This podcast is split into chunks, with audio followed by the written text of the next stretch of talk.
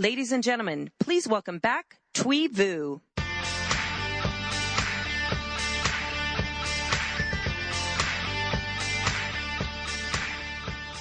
Well, hello again, ladies and gentlemen. There are gentlemen in the audience. How was lunch? How were your breakout sessions? Good? You've got all the solutions to the world's problems by now, I'm sure. You worked it all out over lunch?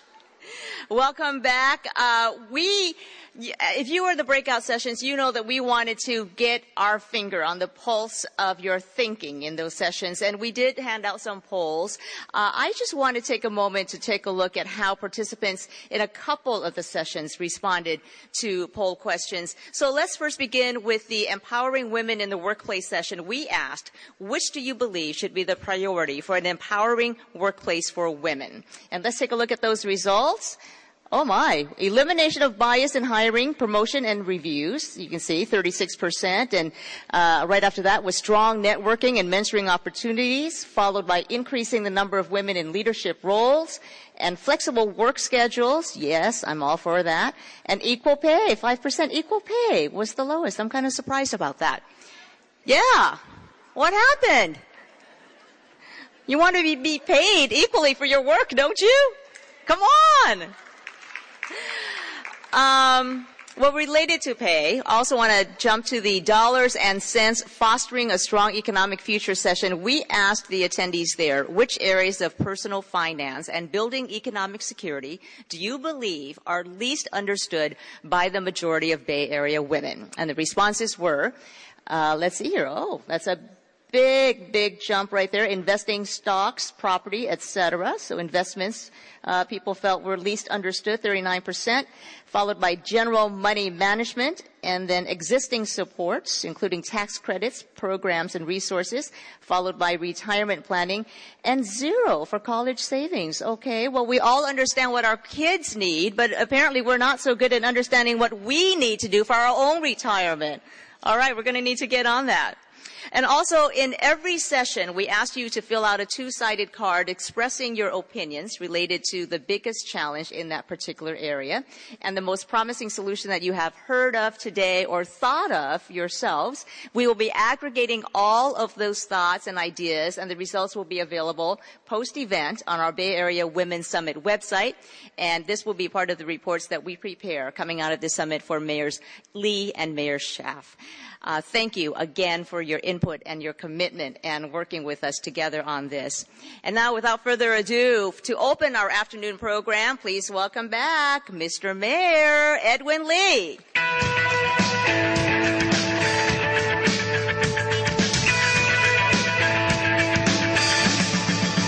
All right, I'm still here with all of you. How you all doing? All right. Wow, what an exciting speaker panels that we have all morning. It's really inspired me. We're going to get a lot of things done for sure. Well, today I'm honored to introduce a champion for all women. She is President Barack Obama's senior advisor, and her role is all encompassing.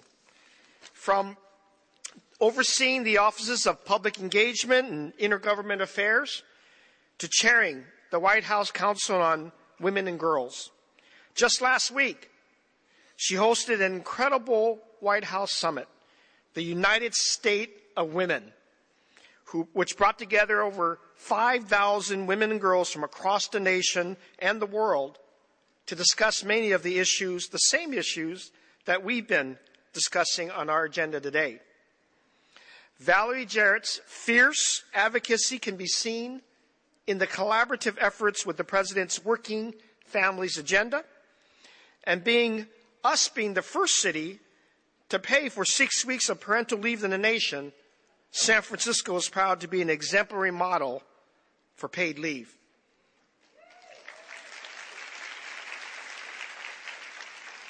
Her work on the Obama administration has helped to improve the health, economic prosperity, and income equity of middle and low income women across the country.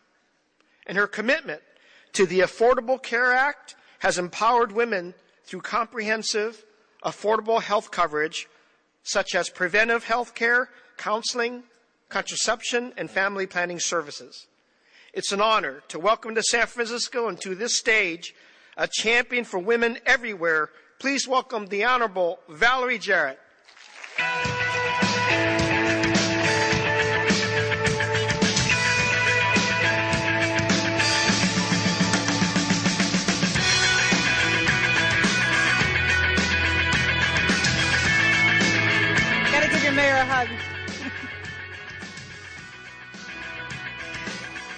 We're gonna have, where's Chris? There she is. Thought we lost her. I'm back. well, hello, Valerie. Hello, hello, hello, everybody. How are you guys? You look terrific. You sound even better.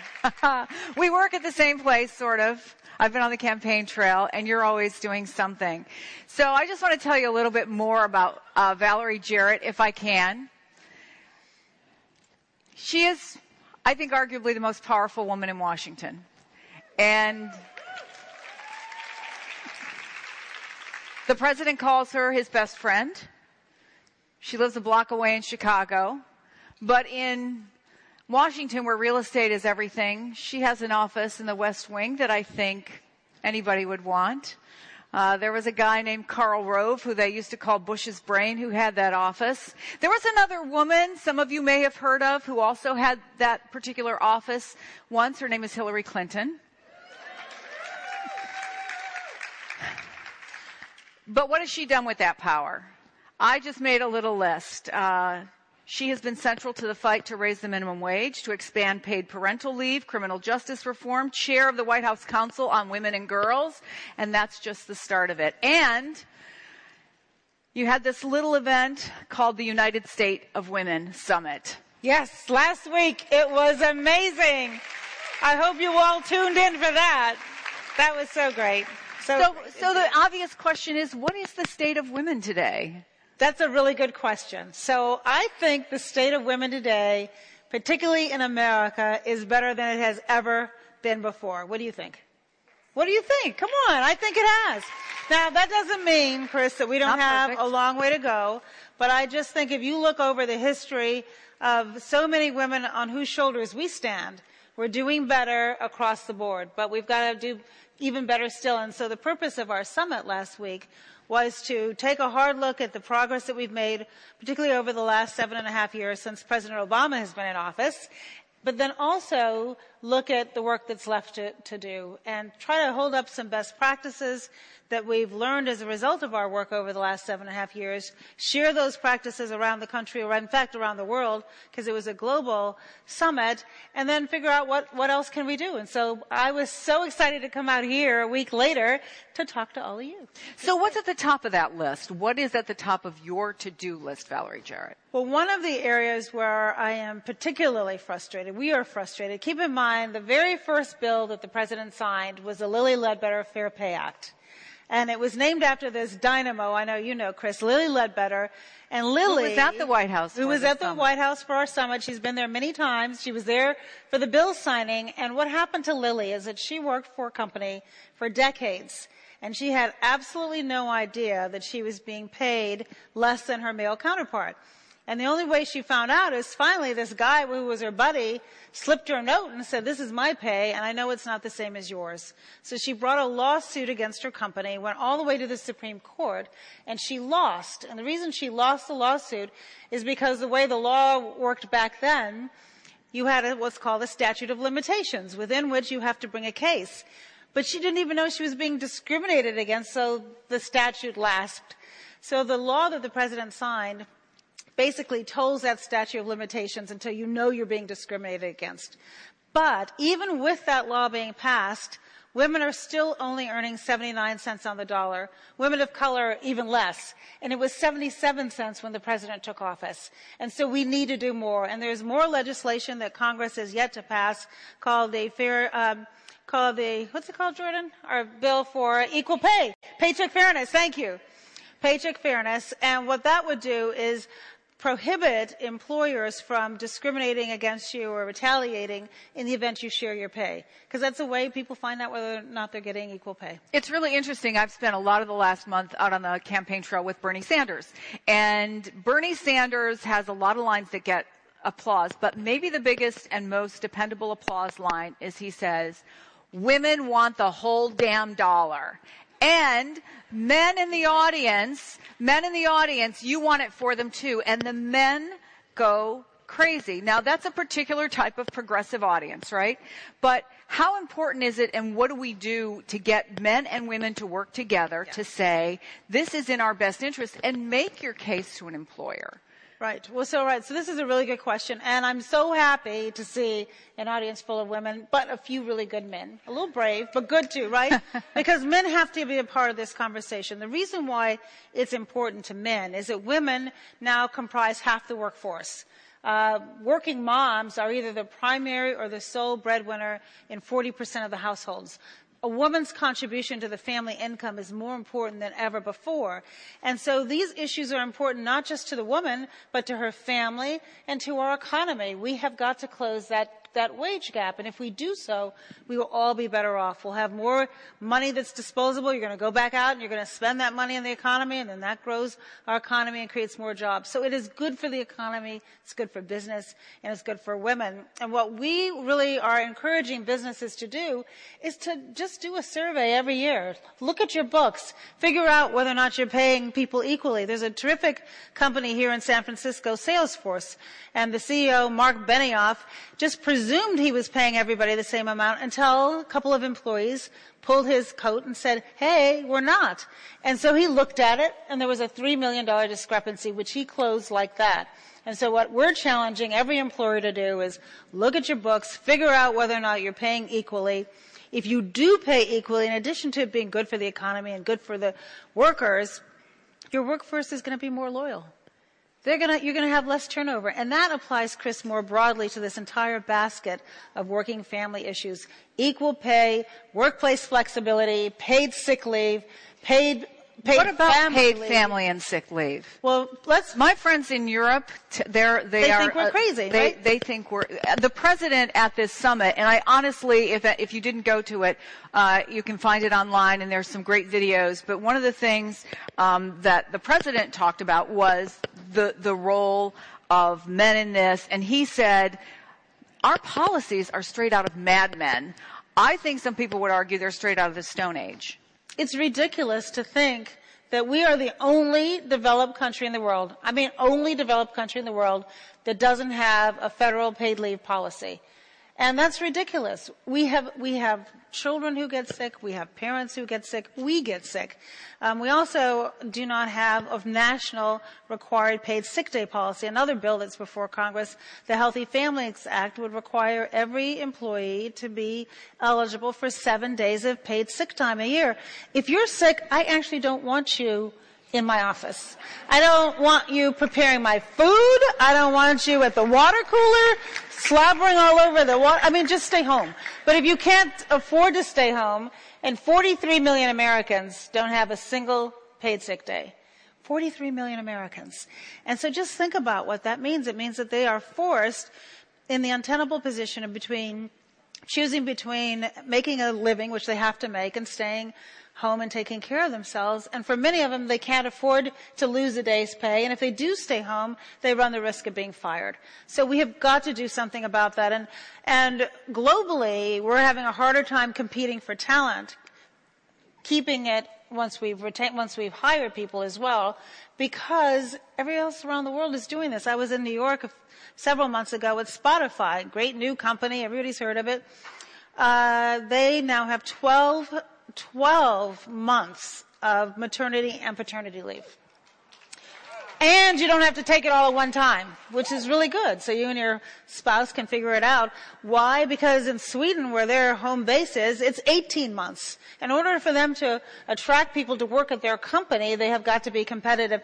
And what they have figured out, which increasingly the private sector and the government, and right here beginning with your Mayor Lee, are figuring out is, is that it, their workforce will be more productive, more uh, efficient, more loyal, you'll have less turnover, and in the private sector, more profitable if you invest in your workforce. And that's the challenge that we have is what, do it, what does it take for the 21st century workplace to reflect the needs and the values of the 21st century worker? Because it's different than it was in the Stone Ages or even in the Mad Men era. Well, America right now is the only civilized, industrialized country that has unpaid maternity leave. You know who else?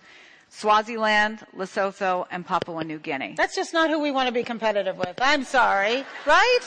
Come on, that just doesn't make any sense. And the argument you hear is that companies can't afford it. Well, sure they can. And this is part of what we dispelled at the uh, summit that we had two years ago. And what you hear particularly is, well, maybe that's fine for the big companies like a Facebook or an Apple, but the small companies can't afford it. And so we brought in a whole group of small businesses to talk to them about these policies. And what, what I heard interestingly, which won't surprise those of you who work in small businesses, is that those entrepreneurs care a great deal about the culture in their company. They know the family members of their workers. They know when someone's child is sick or the parent is getting elderly or they have demands, stresses outside of the home and they care about the health of their worker. And so they said it's an investment that pays itself over several fold. And so we need to dispel this rumor that you can't afford it. You invest and you, in, what better asset do you have in a globally competitive world than the human assets that drive your businesses? That's like all of you. That's what you've got. You should give yourself a round of applause. Yes. That's a good thing you got. So we know what the role of government is, and we know how hard that you have worked on many of these issues and that the president has pushed for them. But understanding that government, A, can't do everything, but also that government may not get to where a lot of women, a lot of people in this audience feel that they need to get to. What do we all do? What are those of us who are, you know, people who are struggling to make ends meet or struggling with childcare, struggling with going to work sick? Uh, what do we do? Well, look, it's really hard, and, and we, you know, we often talk about the fact that disproportionately women are low-wage workers and they don't often have a lot of choices. It's not like you can just speak up and have your voice be heard. Well, I, if I can interrupt, because you said, uh, I think something important back there, that you had a boss when you were in corporate law who looked like you. Yes, I did. And so you were able to do some things that maybe you wouldn't otherwise have been able to do. Look, I was accommodating a, your life. I was a single, I am a single mom, and when my daughter was growing up, I needed some flexibility. It began with maternity leave. I worked at a law firm and there were a couple of women who were partners at the law firm who'd had children. And we had a four month paid maternity leave policy, which was unprecedented 30 years ago. And I took advantage of that policy because I looked at people who were partners in the firm who took advantage of it. A lot of companies might have good policies, but the culture is such that you don't really feel like you can take advantage of it. And so I think it's really important that companies who adopt these policies walk the walk. So when Mark Zuckerberg takes a paternity leave and he says, all right, I'm one of the most successful business leaders in this town, but I am not indispensable. I can go home and be with my child. That sends a very positive message, not just through his company, but really through corporate America. And I think what we're seeing, thanks to my daughter's generation, is more men are feeling a sense of responsibility to participate in the caregiving of their children, which is good for the children and good for the guys. But they're also recognizing that the younger generation will be healthier and more productive if we invest in that way. And so part of what you can do is to is to raise your voices if you can. I'm not saying if you think you if you absolutely know that you're in a situation where you can't go in and say something to your boss, then you can be participating in sessions like this. You can vote. You can vote for people who support the kind of practices that you want. That's the best form of citizenship yet is to vote. Um, one of the challenges, Chris, frankly, with the fact that unions now only represent 7% of the private sector workforce is that people's voices um, are often unheard because they don't have collective bargaining working to their advantage. And so it's harder. You feel disenfranchised. You feel powerless. Uh, but if you are in a position to speak up, and I know a lot of women who I've known over the years who could speak up and didn't. Shame on you. You've got to if you're empowered to do so. If you're in a situation where you can do it, and if you don't just do it for yourself, do it for your colleague whose voice is too soft and won't be heard. And I'm curious, how many, this is, yeah, that deserves applause. Honesty time, how many of you who are lucky enough to have a set amount of vacation don't take their vacation, all their vacation time? Wow. Wow. So part of it is what's on paper, and part of it's what's cultural, right? Part of it is what's okay. What you again, you look around your. I'm smiling because I don't take all my vacation time. Either. Okay, but wait a but minute. but you know what? But paid leave is different. Paid leave is different. Right. I think that if I, I mean, what we've tried to do in the White House, for example, which you would concede is a pretty high-powered place to work.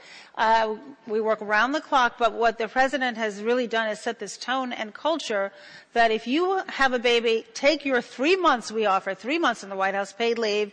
We will save your spot for you. When you get back, you can hit the ground running. And then when you do come back, we should all create the culture that is welcoming. Yesterday, one of my top deputies had a son who had a fever and she brought him in. Now, I wasn't that happy that he came into my office and we did make her go sit in Siberia in the office, but she was, she knew absolutely he was welcome to come in.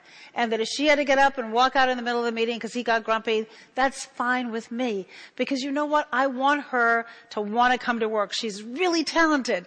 And if her baby is sick, I know she doesn't want to leave him because I didn't want to leave my baby.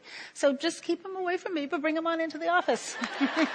Honestly, if you want a picture with Barack Obama, bring your baby to the White House. You've seen all those Oh photographs. He is a baby magnet. He is. If you ever want to go online and be amused, Google Obama babies and you will see the funniest photographs ever laying on the floor in the Oval Office, making them stop crying. He thinks that he's just as soon as He he, thinks he's the up- baby whisperer. He is the baby whisperer. I have, there's a great one. This is digressing a bit, but it's really funny.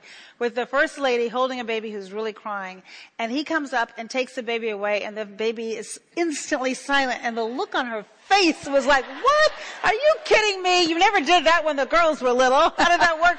How did that work so well? So that's a perfect segue to uh, what was probably um, the smartest dinner you ever went to, because we want to figure out how Valerie Jarrett got to be Valerie Jarrett.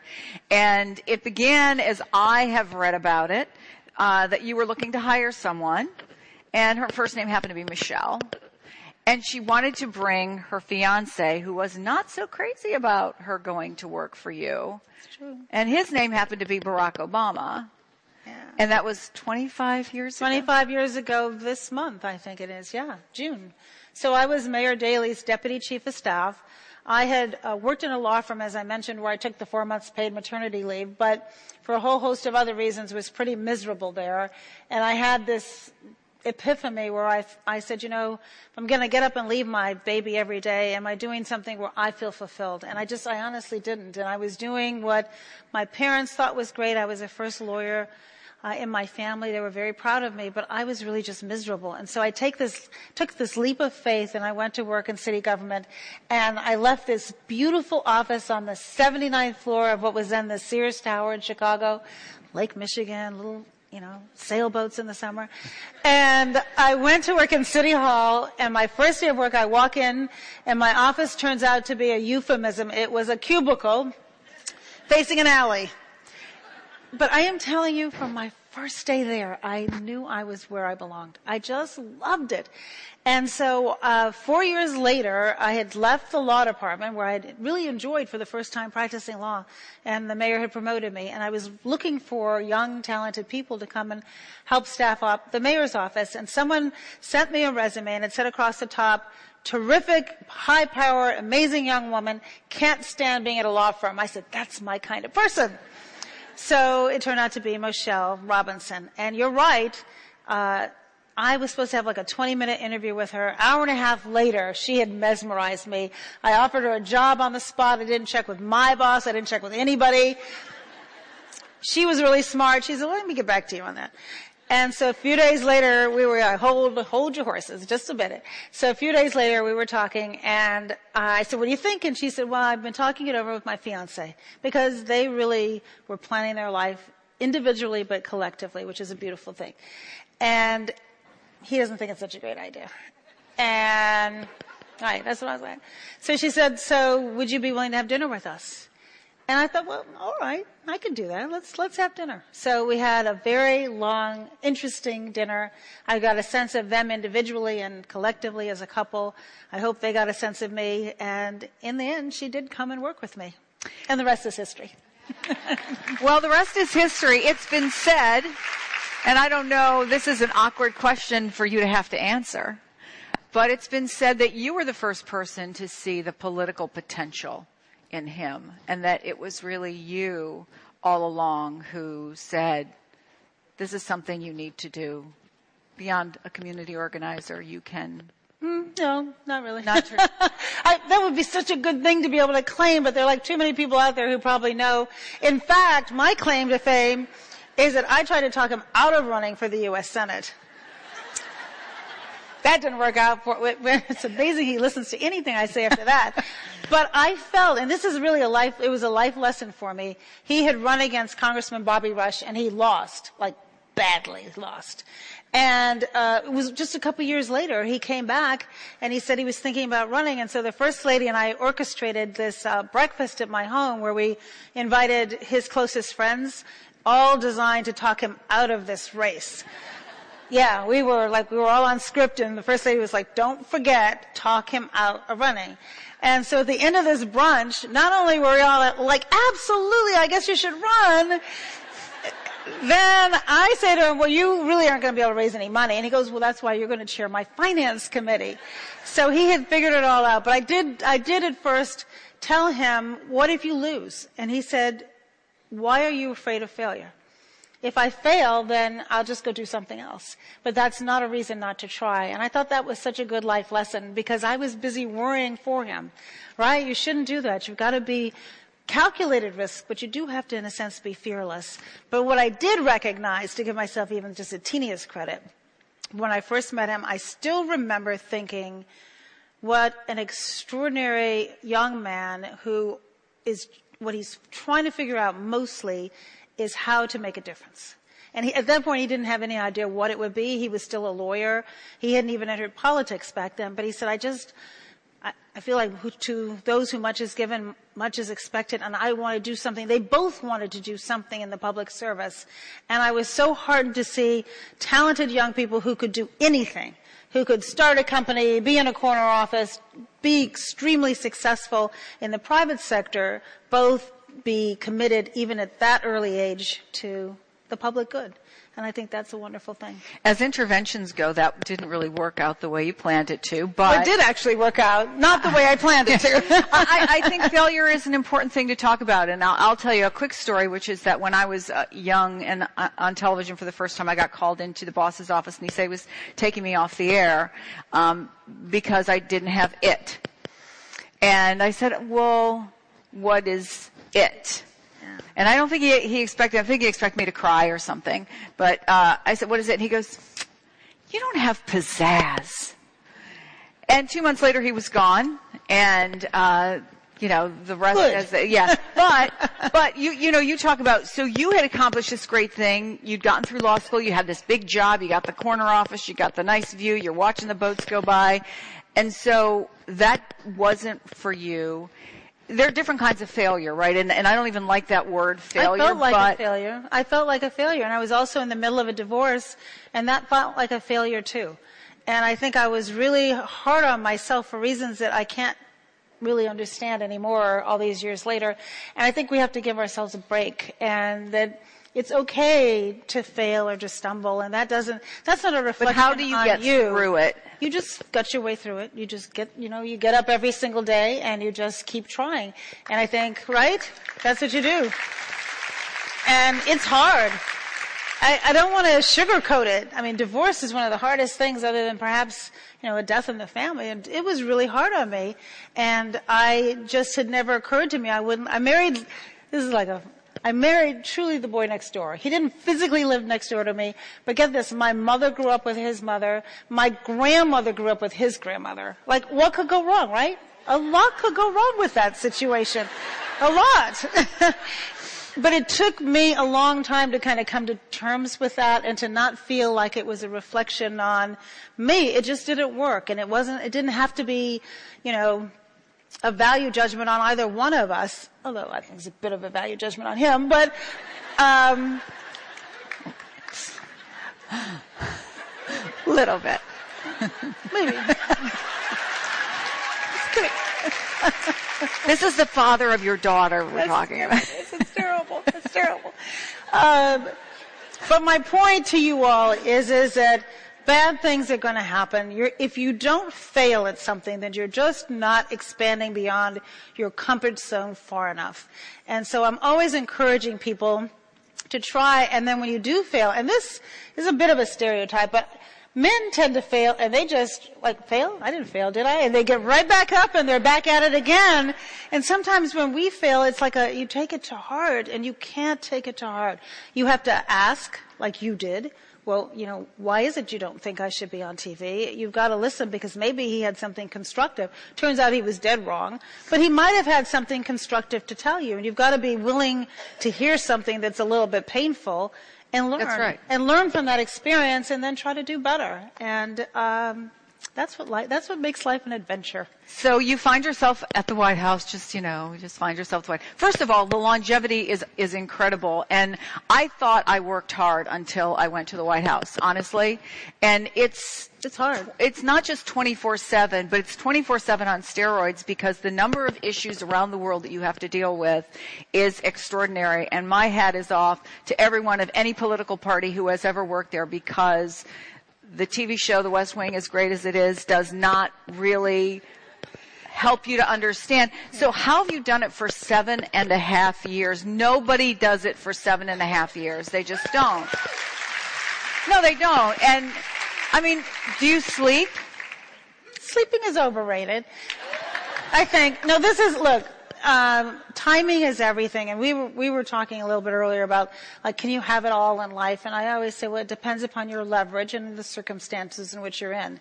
And so for me to take on this job at the time we started my daughter was in law school.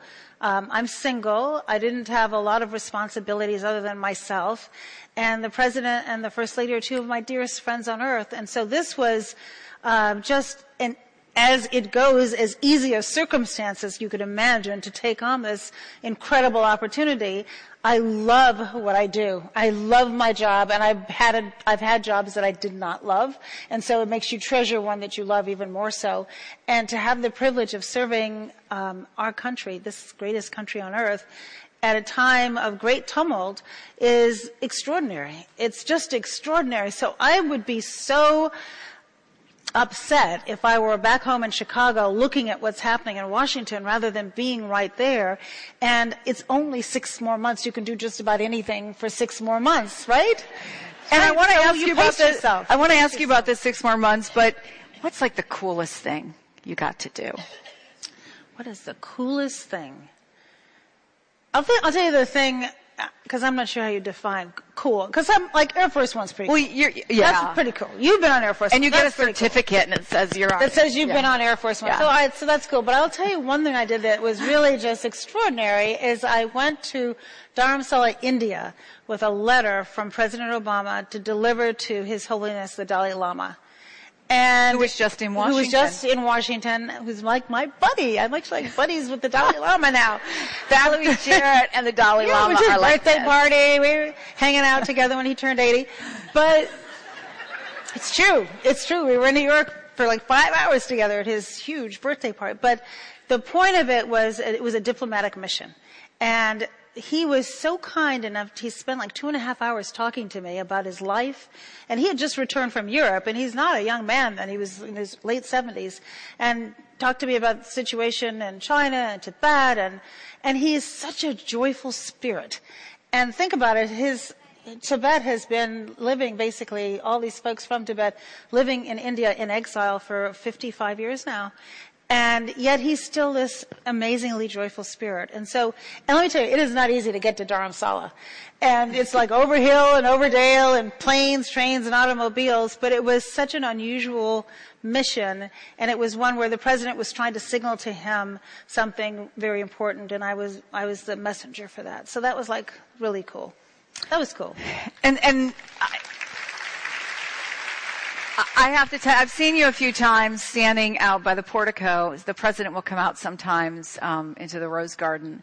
And doesn't that sound kind of pretentious? Oh, yes, yeah, so the president comes out to the Rose Garden and we're there waiting for him. But you'll see members of his staff when it's something really big, like a Supreme Court decision about gay marriage. Yeah. And everybody's hugging and it's a really like, you, you realize when you work with people 20 hours a day how familial it gets. So the clock is ticking. Six more months. Yeah. And while I, I see a relaxation in the president and some of his staff members, like, okay, we've done this, we know what we're doing, there's also this idea that six months from now, seven months from now, the power that you have now goes away. Right. Is there a pressure? Is there something at the top of your list that you would just say, please God, let me get this done yeah. before it's all over? Yeah, there are a number of things on our bucket list still to do, which is part of what makes it magical every day. One of the issues that I'm spending a lot of time right now on is criminal justice reform. And we are trying so hard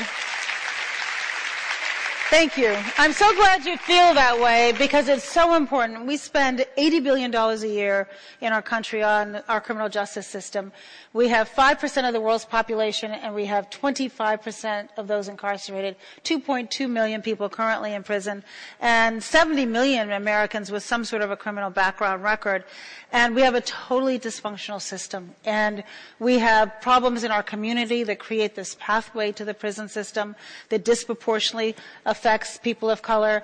Uh, we have um, mandatory minimum sentences for nonviolent drug offenses, which is what's working its way through Congress right now. Although I will tell you, I was much more optimistic about a couple weeks ago because we've got this coalition you wouldn't believe. We have the ACLU and we have Koch brothers both working on something, and we have bipartisan in both the House and the Senate members who care about this because they know that this current system is unsustainable. So we're trying still to get that done, and I'd like to. But at the same time, we are doing what we can to um, help people as they come out be prepared to reenter society. 600,000 people are released each year, and you know what's the best way to keep them from going back? Give them a job. Give them a job.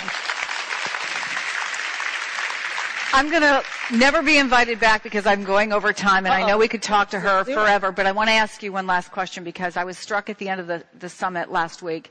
The, one of the last things that the president said was that we have to tell our stories. That you know, whether it's Michelle Obama or Rosa Parks or Billie Jean King or Sheryl Sandberg, we have to tell stories.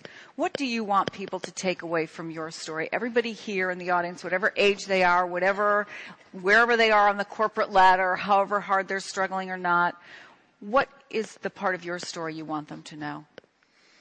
Well, I would have never expected to be sitting in this room talking to you as a senior advisor to the President of the United States. It was never in my childhood dreams. I didn't aspire high enough. And so what I would really want young people in particular to know is, is that you don't sell yourself short and do believe in yourself and try to give it your best and be open to changing paths. I think everybody, when I was younger, had this straight path and I ventured way off that path when I left that corner office and it was the smartest thing I ever did. And I think part of what I try to say, particularly to young people, Chris, is, is that you get a lot of advice in life. And I give out a lot of advice now that I'm my age. I could tell you a book full of advice. In fact, one day I may tell you a book full of advice. But she um, won't dish on the president and the first lady. Ever. She ever. Because they're my friends and you don't dish on your friends. Um, you really don't. And if you do, you're not a friend. Uh, but I think I think part of what um, I want young people to know is is that there are infinite possibilities out there for them, and you, I had a, a, lot of advantages growing up. I had two parents who loved me. I had a great education, but I didn't have self-confidence in myself. And I was painfully shy. I know that's hard for you to probably believe, but I mean, I literally, I could never and never have stood up and talked to a crowd a third of this size when I was young. And I kept being thrown into situations where I had to do stuff I was really uncomfortable doing, and you get more comfortable. And so I think my message to you is just try it, you'll like it.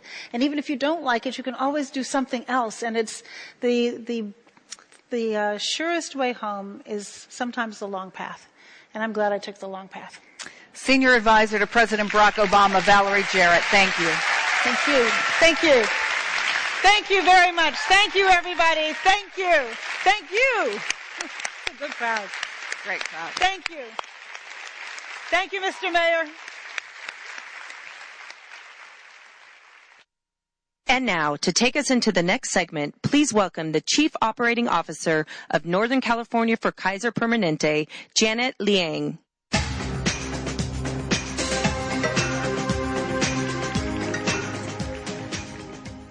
Good afternoon. Uh, I have to say that Kaiser Permanente is very fortunate to be able to sponsor many conferences and seminars across Northern California, but we are especially privileged to be here with all of you today. What a wonderful inspiring, transformative, and powerful series of conversations we've had this morning and we'll have this afternoon. And we are just so fortunate to, that uh, Mayors Lee and uh, Schaaf hosted this event for all of us um, today. You know, the health of Northern California is very important to us um, for a couple of different reasons. First, uh, one in three Northern Californians uh, are Kaiser Permanente members, and that means that we're responsible for the health and well-being of over 4 million lives here in our communities. It also means that we employ over 60,000 employees and physicians. So I can tell you that the health of our members, the health of our employees is explicitly tied to the health of the community here in Northern California. And the theme of today's conference, uh, we've heard loud and clear over and over again, is that um, gender equity is not just a nice nice to have, it is an absolute must have. It is a necessary requirement if our communities here in Northern California are going to experience economic vitality and the social well-being of all here in the Bay Area. So, um, so Kaiser has been a long-time champion of removing disparities and promoting diversity and inclusion since our inception in the 1940s and continuing into today. And it's not just in the care that we provide to our members, but it's also in the business um, that we conduct and how we conduct ourselves. So I thought I'd share a few facts. Uh, the first is that um, in 2013, we were very proud to join the Billion Dollar Roundtable. That is um, for organizations that um, spend over a billion dollars a year uh, with suppliers who are diversity owned, including uh, women. So we were very proud to join that very uh, elite group of organizations that have committed our spending to minorities and um, women owned businesses. Secondly, we have an investment portfolio that we self manage and we earmarked $25 million to set aside specifically to have minority and uh, women-owned business investment managers manage those funds for us. It is a field. It's a, a field in the um, finance industry where there's very low representation of women and minority-owned businesses. Uh, third, you heard earlier uh, on the stage in the discussion around leadership and uh, visibility that Fortune 500 companies have 15% on average of their executives are women. Well, Kaiser Permanente, we're very proud to say that 47% of our executives are women, and I happen to be one of those lucky, fortunate women. And lastly, uh, Diversity Inc., which is a national magazine that rates companies for their promotion of diversity and inclusion, ranked Kaiser Permanente as the number one uh, organization in the United States. So we're very proud of that um, honor and that, that accomplishment. So, uh, you know, I, I want to say that businesses certainly lead by example, and we're very proud of what we have done, and we intend to do even more. But it takes a village uh, to be able to promote and to um, create gender equity in our communities. And so this session that's coming up now is um, called "The Every Woman and Her Allies," and one of her many allies, of course, is their partner and their spouse and their and their lifelong um, companions. And so I'm really honored to introduce Josh Levs, who is a sought-after speaker and a champion of gender equality. He is recognized by the Financial Times as one of the, one of the top 10 male feminists male feminist. We're going to learn what that is in a few minutes. And he's been named a global champion of gender equality for his role in the He for She campaign. He's a journalist. He's a sought after speaker. He's an expert on issues facing modern families. And he's an author of a book called All In How Our First Work Culture Fails Dads, Families, and Businesses, and How We Can Fix It Together. So please welcome to the stage Mr. Josh Levs.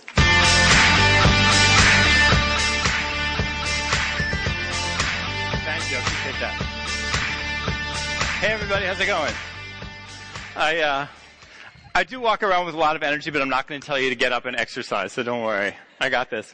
Um, and by the way, I'm unpacking so much stuff out of my pockets right now. I need like my baby Bjorn with me. But the reason is I'm doing double duty up here today. I'm uh, I'm going to be giving you guys a little talk, and then I'm going to be uh, bringing up these awesome couples to have a broader conversation.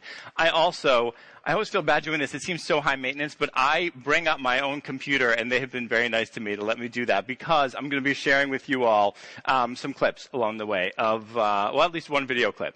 Um, my message to you is that men are actually ready and willing to fight for gender equality in much larger numbers than is popularly believed. And that's a really great piece of news that I get to bring. It's true. I know. I don't expect a lot of applause yet. Wait till you hear my story and then you'll start to find out how I know that this is the case. I want to tell you all about my background. So, I did 10 years on NPR and then 10 years on CNN. And on CNN, one of the biggest things I did was I was a fact checker. So I was always fact checking politicians, especially presidential candidates, which as you can imagine is more than a full-time job. It's unbelievable. I just really want to be up there on the debates right now every time somebody says something false and just to have a buzzer like zzz. Um, no one would ever get to talk. I'd need like a paperweight to put on top of the buzzer through the entire thing. But so I was, I was this fact checker, and then at the same time, I became a dad. And when I became a dad, look, uh, becoming a parent is always dramatic in every way to everyone who has that experience. It's like this big bang in your life. You have this universe you're suddenly responsible for. But in my family's case, the drama was extra, extra heavy and ridiculous. With our first son, we found out at two days that he would need major heart surgery. Here he is at seven days. And I like to show this picture because yes, it was a nightmare and horrifying, but this is also beautiful because this is the story of humanity. This is what we do. We innovate. We adapt. We create stuff to survive. Here he is a year later, no scar, no nothing. Um, right. So, but he, but when I, yeah, it's amazing. And thank you to all doctors. So when I became a dad, I, for the first time, suddenly cared about money. I had never cared about money before. You can tell I didn't care about money because I graduated from Yale and went to work for NPR. You don't do that if you want money.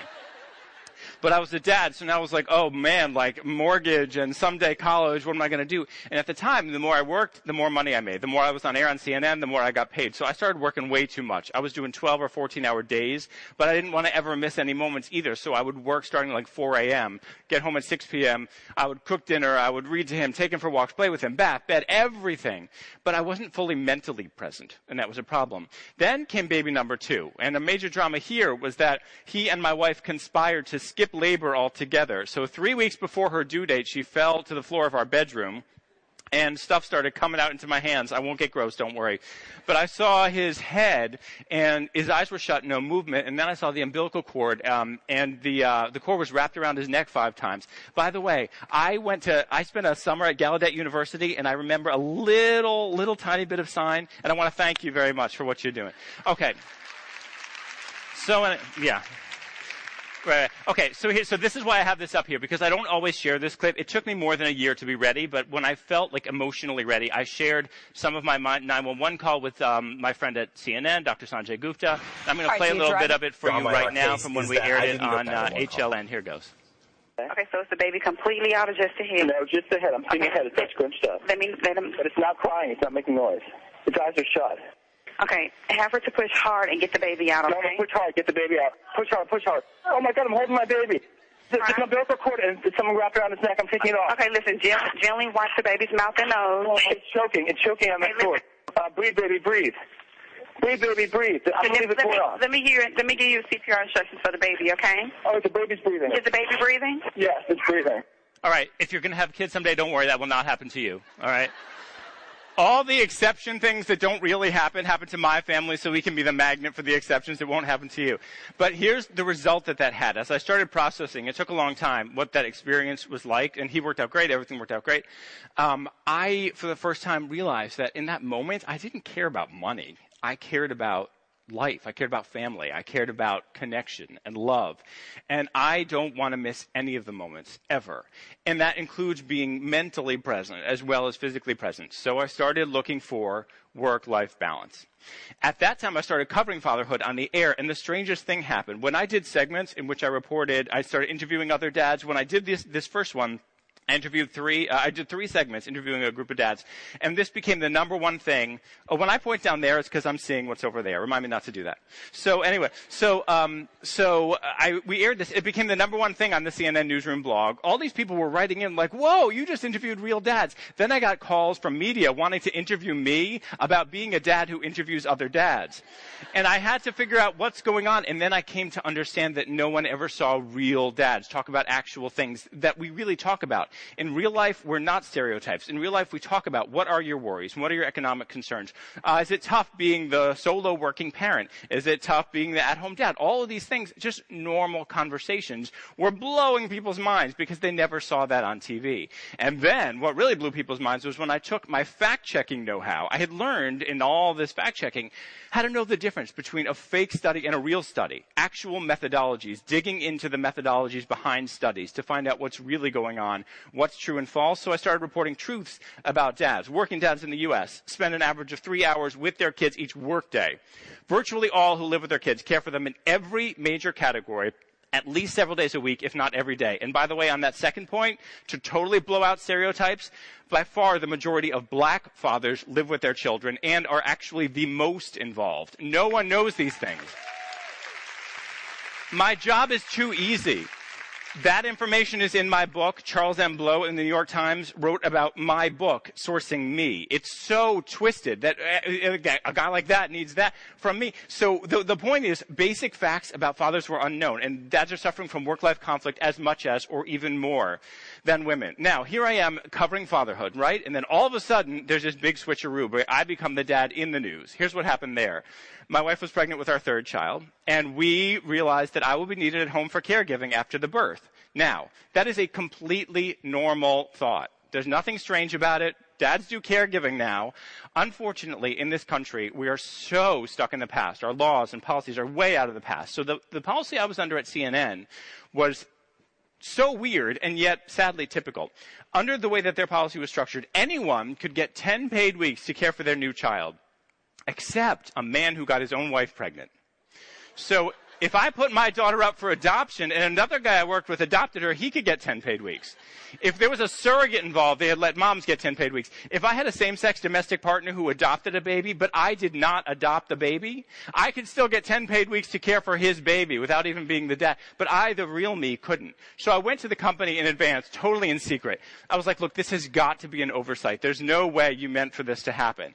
Um, but they wouldn't give me an answer. And months went by, no answer. And then because it's my family, drama again. At 35 weeks, my wife's symptoms from preeclampsia were so scary, they had to take out the baby right then. So I'm writing them from the, the from the hospital. Am I going to get the time or not?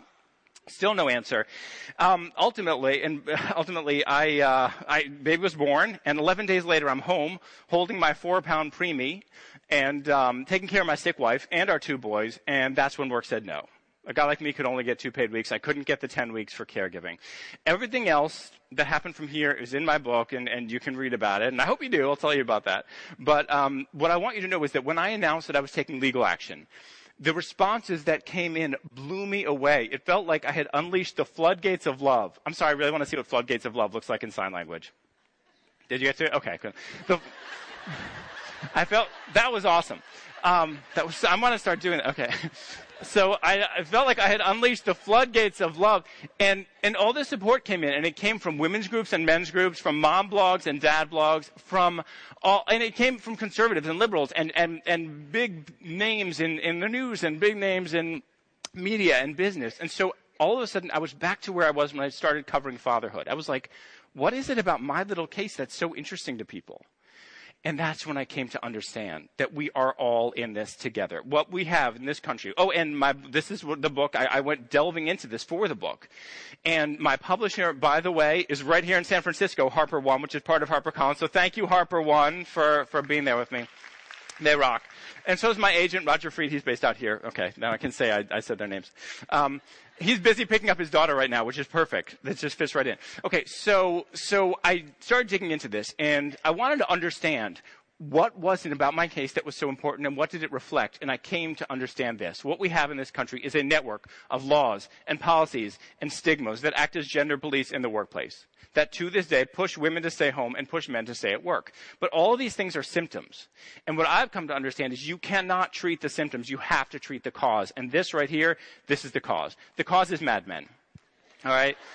This, this is literally where it starts. In the 1950s, we as a nation were coming out of the war and building this whole new economy. The concept of what it was to be American, to be successful in America, to be a successful man or woman in America was built in a new way and it was so strictly gendered. It was very clear. Woman, baby, home, man at work. So, for example, as you all know, it is a tremendous business incentive to have on-site childcare. When you have it, people come back to work way sooner, and people are willing to pay more for on-site childcare than they are to schlep their kids across town. But virtually zero businesses have it, even though it's a financial incentive.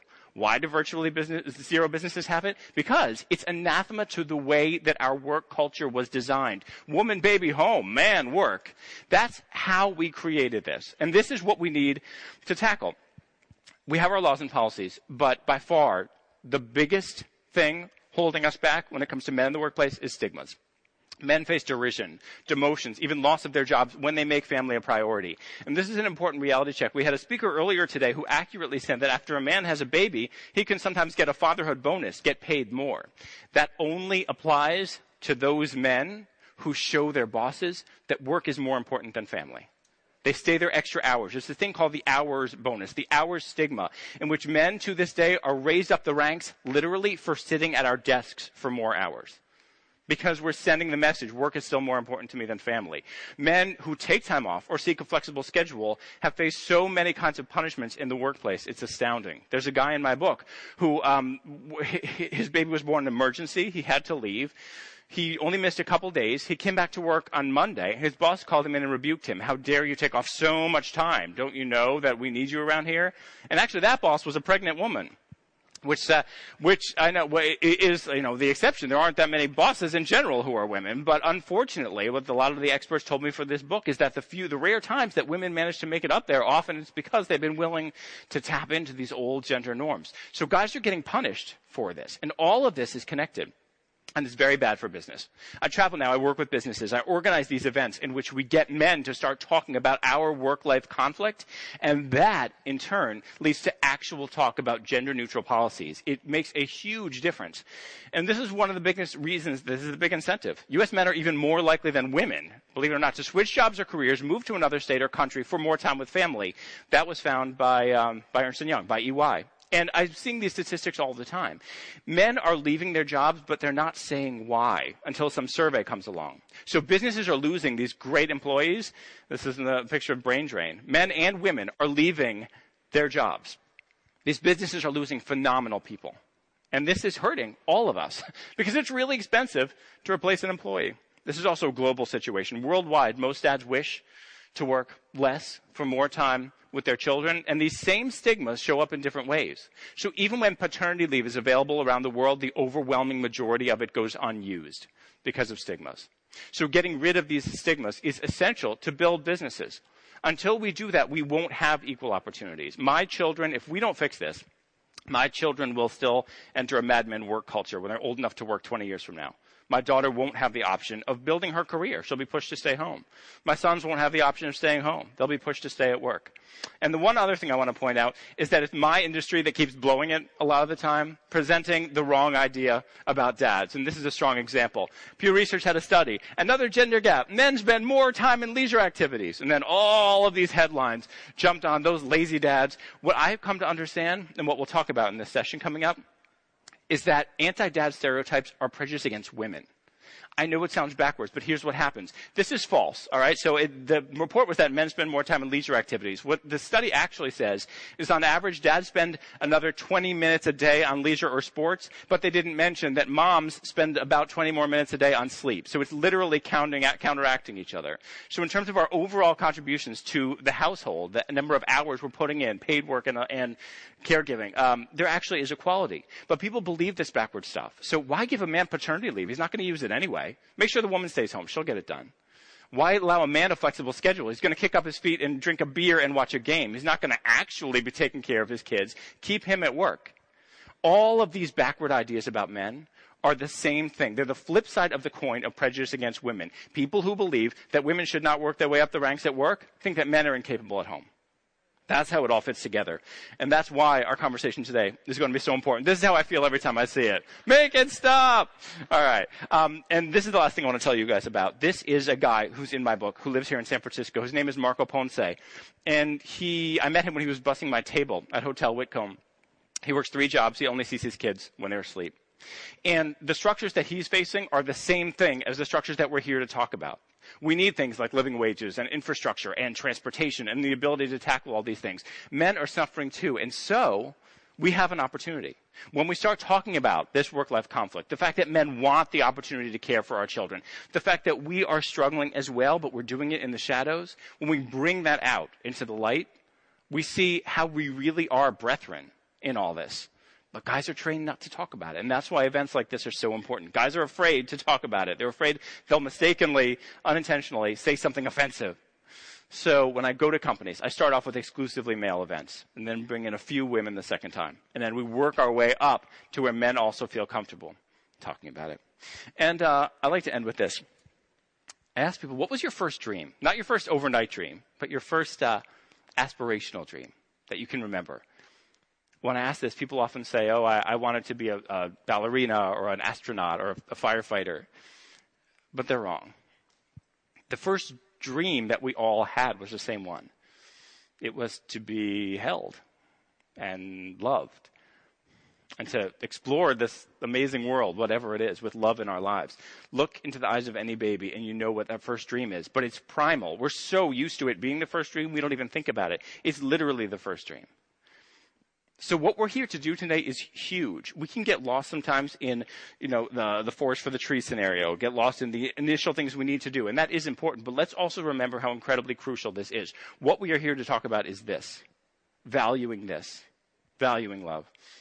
I said earlier when I showed my son that innovation is the story of humanity, but I was wrong. It's only half the story. Yes, we adapt to survive, but maybe even more than half. The other part is that we love. It might be your children, it could be your parents that you're taking care of, it could be your friends, something you love to do, making sure that you have love in your life. That's the other st- side of humanity. That's the other half of what we are. So putting it all together into one is really simple. Put those things together. That's what it is to be all in. Thank you very much, everyone. Thank you. Thank you. And, um, and so now uh, we're going to bring our awesome, uh, moder- our awesome panelists up. And as we do, I want to tell you about that. We have these two power couples who are coming up to join us right now. They are phenomenal. And, oh, by the way, everybody link in with me. That's why I show my LinkedIn there. They say only link in with people you know. I link in with everybody. Um, so these couples that are about to join us, they are power couples. They are um, incredibly accomplished. They have spent decades working for equality of all kinds in the tech sector and more broadly. Um, and we're going to be focusing specifically on gender equality today. And their achievements are incredible. It doesn't get any better than bringing these, these couples in. Uh, the first um, are the Colemans, Coretha and Ken Coleman. Um, Ken was, uh, was one of the first African Americans in the tech world to work at Hewlett Packard in 1972. Uh, he went on to work in various well-known firms such as Silicon Graphics, um, and then he launched his own software startup. And uh, Coretha was one of the first black female tech executives in Silicon Valley. She has held positions as chairwoman of the board of Dignity Health and served as director of the nonprofit Silicon Valley Community Foundation. And I have this quote from them um, about them. Pamela Joyner, founder of Avid Partners, said, quote, they frankly are key mentors to a successor generation of women and people of color in Silicon Valley and others. So let's give them a round of applause.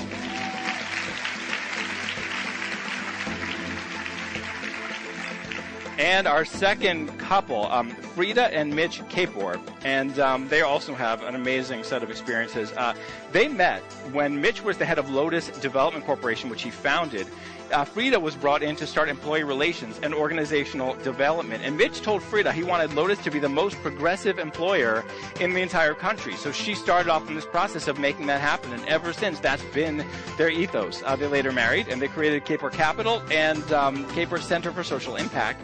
They work to create high growth startups and have diverse, inclusive, that have in, diverse, inclusive, and welcoming cultures that are baked in from the start. And we're also going to be talking about the Level Playing Field Institute, which Freada founded, and Project Include, which she co-founded. So big round of applause for them.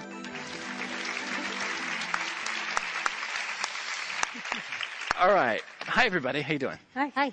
So um, I am uh, making sure, as I toss questions at you, that I'm not going to weigh in on the gender dynamics. So I'm going to toss a question at each couple, all right? And then you guys decide who's going to answer first. But I'll, I'll, start with with you, the Colemans, and, and uh, it's going to be the same question for all of you.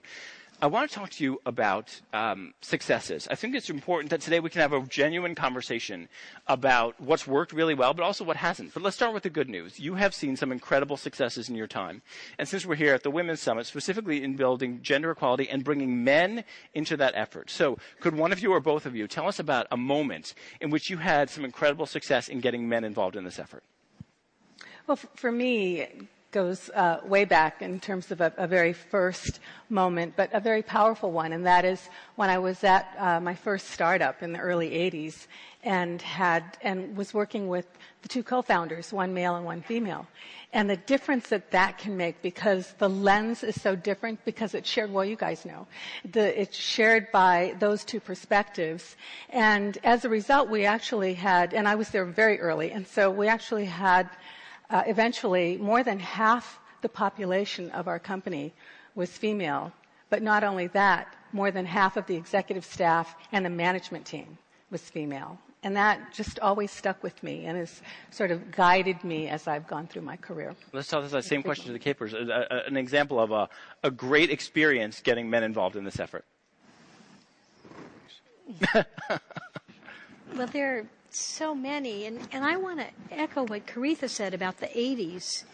I think for those of you that either weren't born or were in diapers in the 80s, the rest of us were out there in, in corporate America, it actually, especially in tech, was a bit more diverse than it is now. Um, and so I think understanding what happened and how that got undone is, is part of what's here. Um, but, you know, I can think back to starting a diversity council in 1984 at Lotus when Mitch was the CEO. Uh, and we had men and women, we had people of color, we had out gay representation in 1984.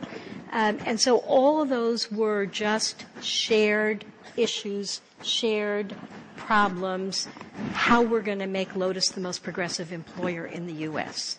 You know, that's interesting what you just said about it. It's a lot about undoing what's happened since then. Um, Mitch, can you talk about that? What do we need? What, how do we undo it?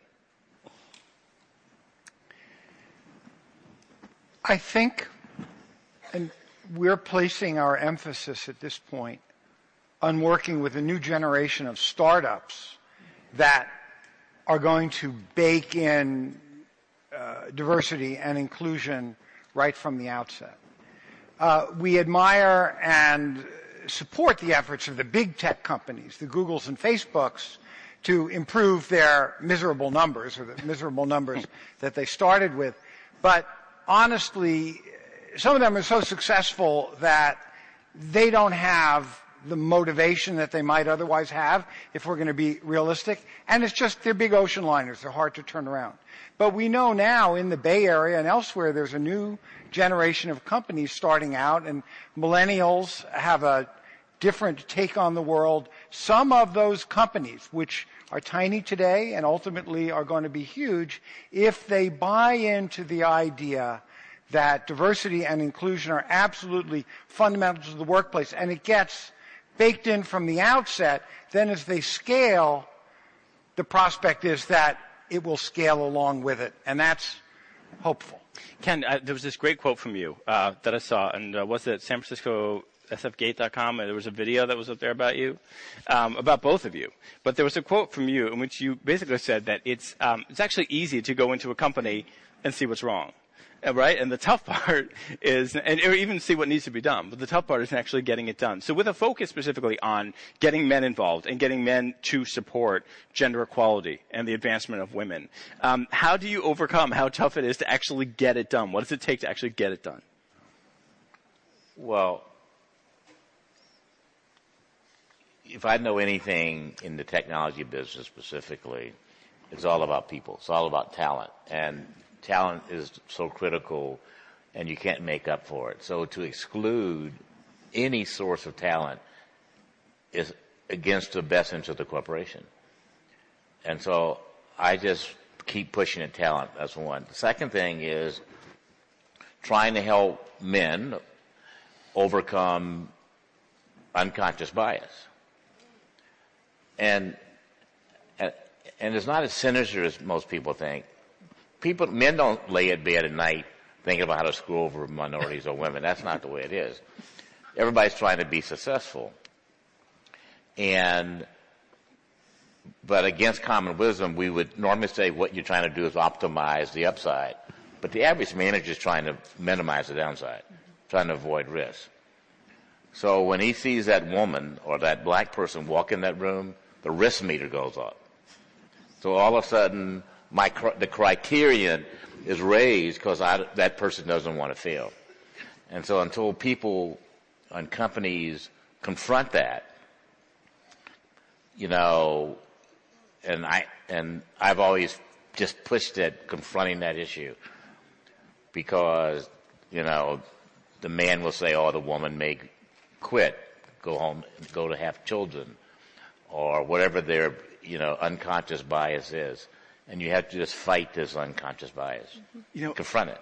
Yeah, I was at um, I was at an event recently in which there was a debate, an Oxford-style debate about whether there should be quotas, whether companies should set quotas, say we're going to have this percentage of women on a board or in the C-suite by by a certain date. Um, is that a necessity? Is that the next stage? Is that what we need to see done? Coretha, you want to take that? Sure. I don't I, I, wouldn't necessarily say quotas per se, but I definitely believe that there have to be objectives. We have objectives for everything else, right? Hmm. Uh, marketing dollars, what we do in R&D, all of that. Um, but we but we don't consciously. Most organizations don't consciously have objectives for what the organization looks like and how it represents diversity. Right. And I do think it's necessary because I believe we won't have systemic change unless that happens. Do we need can, to see? Can I pick up ahead, on that? Because uh, yeah. I'm passionate about this. Everything that matters in the enterprise has an objective, deliverables, and measurements. Everything. Quality, you know, customer sat, you name it. It's ludicrous to think that if you don't have diversity objectives, you'll achieve them. Right. And, yeah. And it's just, you, that's the way the corporation runs itself. Everybody knows if it's important, it has a deliverable and objective. And so if you don't have objectives and measurable, it, everybody knows it's not important. And do the different kinds of diversity go hand in hand? I mean, for example, Freada, I know that what you guys do, what you all of you do, is work for racial diversity as well, and LGBT and all kinds of diversity. Um, do you find that when you push broader diversity, that that's an opportunity for more men to get involved in this effort? Does that work, or do you need to segment them out and say, we're going to work on, on gender, we're separately going to work on, on race? Either. um, I think it's a huge mistake to say we're just going to focus on gender. Um, I think it, it, sends a terrible message. Um, I think it says to people of color, you don't matter. Wait your turn. Maybe we'll get to you, maybe we won't. And for those of you who have not read Erica Joy Baker's Medium post on this topic, it's really important to read her post, which was entitled Colorless Diversity. So, because when we say we're just going to focus on gender, I always say which women. Because if we don't get specific, as Ken is saying, we end up focusing on white women all of the data about who benefited from affirmative action all of the rigorous studies, I'm trained as a researcher, all the rigorous studies say the one group that benefited was white women. And yet there is all of this backlash around racial diversity. So I think we really need to look at how it all fits together and how we're all going to benefit from diverse and inclusive cultures. It's also true that the demographics of this country are changing rather dramatically. The first year in U.S. history, the 2014 2015 school year, that's already two years ago, was the first time in U.S. history that the majority of kids in K 12 education nationally were kids of color. Mm-hmm. Those are our clients. Those are our employees. Yeah. And Mitch, when, when one of these potential startups comes to you and is looking for funding, um, what do you do to make sure that the guys who are a part of this are actually committed to gender equality? And I'm saying that not to siphon out gender equality, but just because it's what we're here to talk about. So, so what do you do to make sure the guys get it? So we have something called the founders commitment. And while I'm the person with a reputation in tech, Freada is the person with the intellectual capital who put this together. What the founders commitment says is that we will, if we want to invest, we ask that they make an actionable and accountable commitment to building in diversity into their workforce by starting with setting goals that are specific to their stage and size and sector and then taking other actions that follow on from that. And like good venture capitalists, we help our companies. And we help our companies, particularly in this sector, by giving them training and support around building this kind of culture. So, as of January of this year, all of our companies going forward make this commitment. What was interesting to us is we did a look back to the 110 companies we'd previously invested in, asked them if they wanted to opt into this, and 79 of them did. So we have a very large cohort of companies that are actively committed, and when we check in with them and talk about how the business is going, we mean how the business is going, and there are metrics about revenue and there are metrics about workforce, and that, that's the conversation. And they've already signed on to that, so it's like we're just talking now. We're doing what we do, and they're doing what they do. So it's normalized it in a kind of way. You know, and some, can I just say, please, this is a huge deal. It's it's really really big, um, and very very few investors do that. But that is part of the requirement to really change the landscape. So I applaud you guys for that. So Coretha, how can we get more investors to do that? Let's get all of them to do that.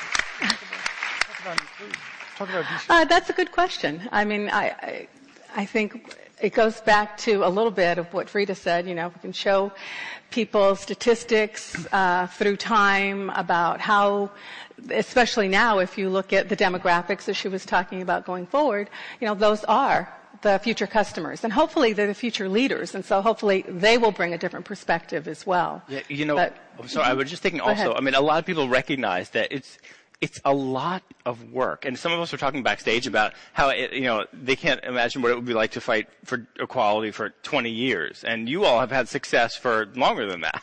So, um, I, it's gotta take some kind of fuel to, to keep going. And that reminds me of a quote from you in that video, which you said, it takes courage. You have to give yourself permission, right? And that takes courage. So fighting this fight. Tell, tell, us what you mean by that. You're giving yourself permission to, to keep going in this fight and that you got to find the courage inside you. Well, I think. Valerie mentioned it a little bit in her remarks as well when she was talking about finding her voice. You know, I think that we all have to dig down deep and find our voice, especially as women leaders uh, and women in the uh, work in the in uh, in the work group, right? Because I think we sort of are always a little more timid, asking our, second guessing ourselves, should I say this right now, in this moment? Guess what? If we don't say it in that moment, that moment's going to be gone so quickly. And the thing, the other thing that Valerie talked about is uh, being uncomfortable. Sometimes, for me, I am uncomfortable. In fact, I love that term because I think about it more so as God, I'm always afraid. I'm afraid to say this, and then I don't want to embarrass myself, and I don't want to hurt somebody's feelings, and, and yet it's so important. And so I think, you know what, it's okay to be a little uncomfortable. You know, um, that's that's a great point. And uh, so you two are are parents, and uh, so Ken, let me talk to you, dad to dad. So, are you seeing a change in in the younger generation of workers now that uh, men are more willing and ready to take this on? Because um, what I always find is that they only are in secret and that they're not talking about it so no one knows they are, which means they really aren't because you've got to be loud about it to be making it happen. Are you seeing a generational opportunity? Uh, Yes, I, I, I agree with these guys. One in the '80s, it was more fashionable, mm-hmm. you know, because we were in this great change going on. Mm-hmm. And when we started SGI, when I was there in the early days, we had a very simple model, which was is a safe place to work for anybody, and that was what kind of drove us. I advised Pinterest, and in that case, what we've done there is not only do we have objectives, we put them on our website. Mm-hmm. So we went public, which really holds yourself accountable, okay? Mm-hmm. And then, and you, then you have to fight the tyranny of the OR. So it's like in the early days, remember when it was, do we want creativity or quality? Remember you had that debate? And it's a yes. the answer is yes. And so when people say, do you want diversity or speed in hiring people? Yes. okay, I want them both. And you can't let, the, there's this, the system, men will push at the tyranny of the OR and say, what do you really want? You want to hire to fill these 20 jobs or do you want diversity? Yes. And we have to keep, because a tyranny of OR will kill you. Mm-hmm. Okay, it becomes the excuse of not doing diversity. And the worst one is do you want quality or do you want diversity? Oh, God. Yeah. Every time. Every time. They say that all the time, so you have to give all that the time. speech. All the time. You yes. carry around I'll a little. give you the test. Let me give you the test. You go to somebody that you know and respect, mm-hmm. and you say, "Do you have any minority money manners?" No. Would you be open to considering one? Oh, I don't want to lower my quality. Right. That is the first thing out of people's mouth. And I say, what is it about me that would ever lower the quality on anything? But it really pisses me off because it is where people live. It's this perception that you got to overcome. Sure. And if you want to fight for diversity, because this perception will kill you. Right. It's an assumption that what we have now is a meritocracy, mm-hmm. which is nonsense. Right. I'm trying not to swear. It's bullshit. so we don't have a meritocracy, not in our education system, not in our workplaces. It's a wonderful aspiration, and we ought to keep it as an aspiration, and we ought to look really hard at the ways in which we don't live up to being meritocratic. And that's the basis on which to have a conversation with people, with young founders, and to say, we don't have a level playing field now. So let's figure out how tilted it is and let's bring it to level. And that isn't unfair advantage.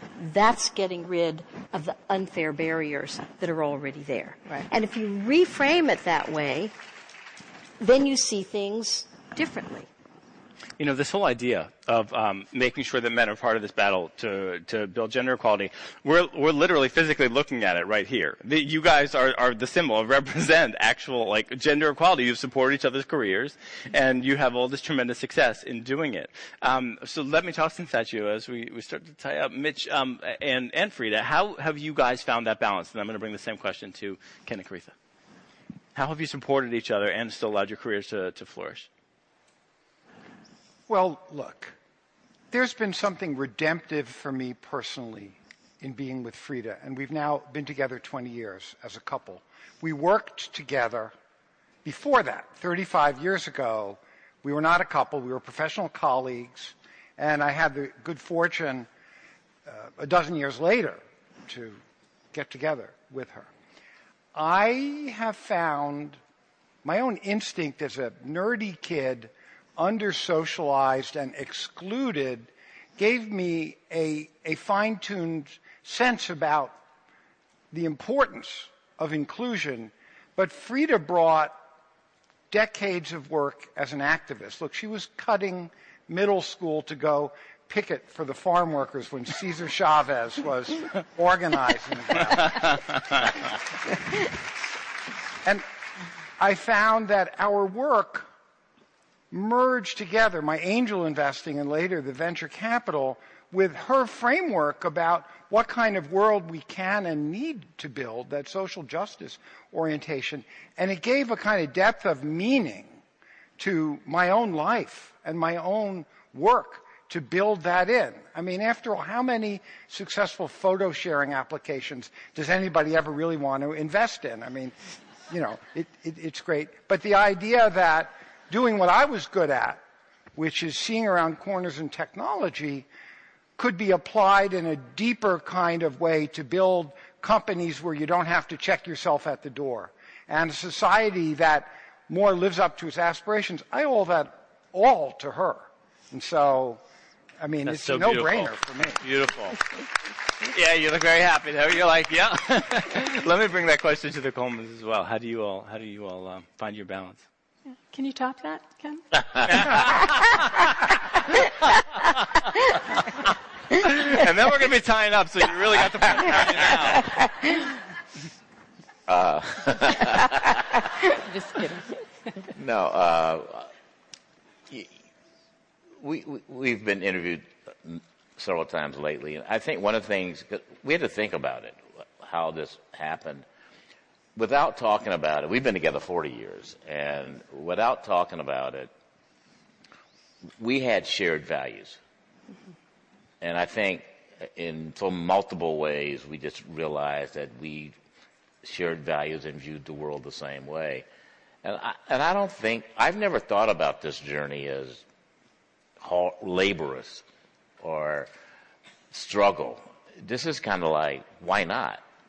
I mean, to us, diversity thing is just, it's, it's an is. It's like breathing. I don't know why wouldn't you care about it and do about it.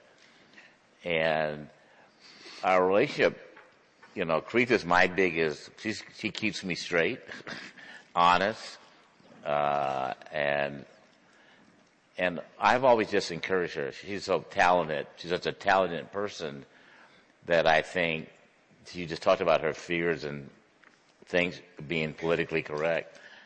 I think guys worry about that less. You know, it is what I am who I am, take it. Women, I think, tend to uh, be raised in a way that they are more sensitive to that. But sometimes that is, is, is Sheryl Sandberg likes to say, you know, what would you do if you're not afraid? And I think supporting, I think it's important to support women and be it my daughters or my wife to say, don't be afraid. Oh, yeah. You know, uh, and yeah, sometimes they'll they'll say they'll they'll say you're aggressive rather than assertive, like they'll say for guys. But so that's their problem, not your problem. Coretha, I think you did great. What do you think? Yeah, I I, think think that was awesome. All right, well, listen. Um, and by the way, Sheryl's in my book. She, she, I, I sat down with her. She talked about things that weren't even in, um, in, in Lean In. We talked about the male side of this as well, and it's true. M- m- women cannot lean in if men cannot be all in. You know, at home and in every way. So there is that balance, and it's very important. And that reminds me, I didn't say it before. HarperCollins will kill me. They did this thing for Father's Day promotion where they made my ebook available for only $1.99, which is great. And then I told them I was going to be here today, so they extended it for another week. So if you read ebooks instead of real books, it's like super cheap right now. Um, listen, it is, but, but get, get the book, get whatever. I'm not going to make any money off of it probably. Just buy it because I want everyone to read it because it's about this kind of thing. Um, listen, it is not only an honor to be here today, but it's, I was just learning so much about all of you and I understand the extent to which you are pioneers who are still leading the way and you have this wisdom and knowledge about how to get it done. So it's a tremendous honor to share the stage with you. So big round of applause for them. Thank you all. Thank you very much. Thank you. And we're out of time. So I guess that puts, thank you. Okay. We're going. That way? Or... I think we go this way. I don't know. Let's just walk off this way. Uh-huh.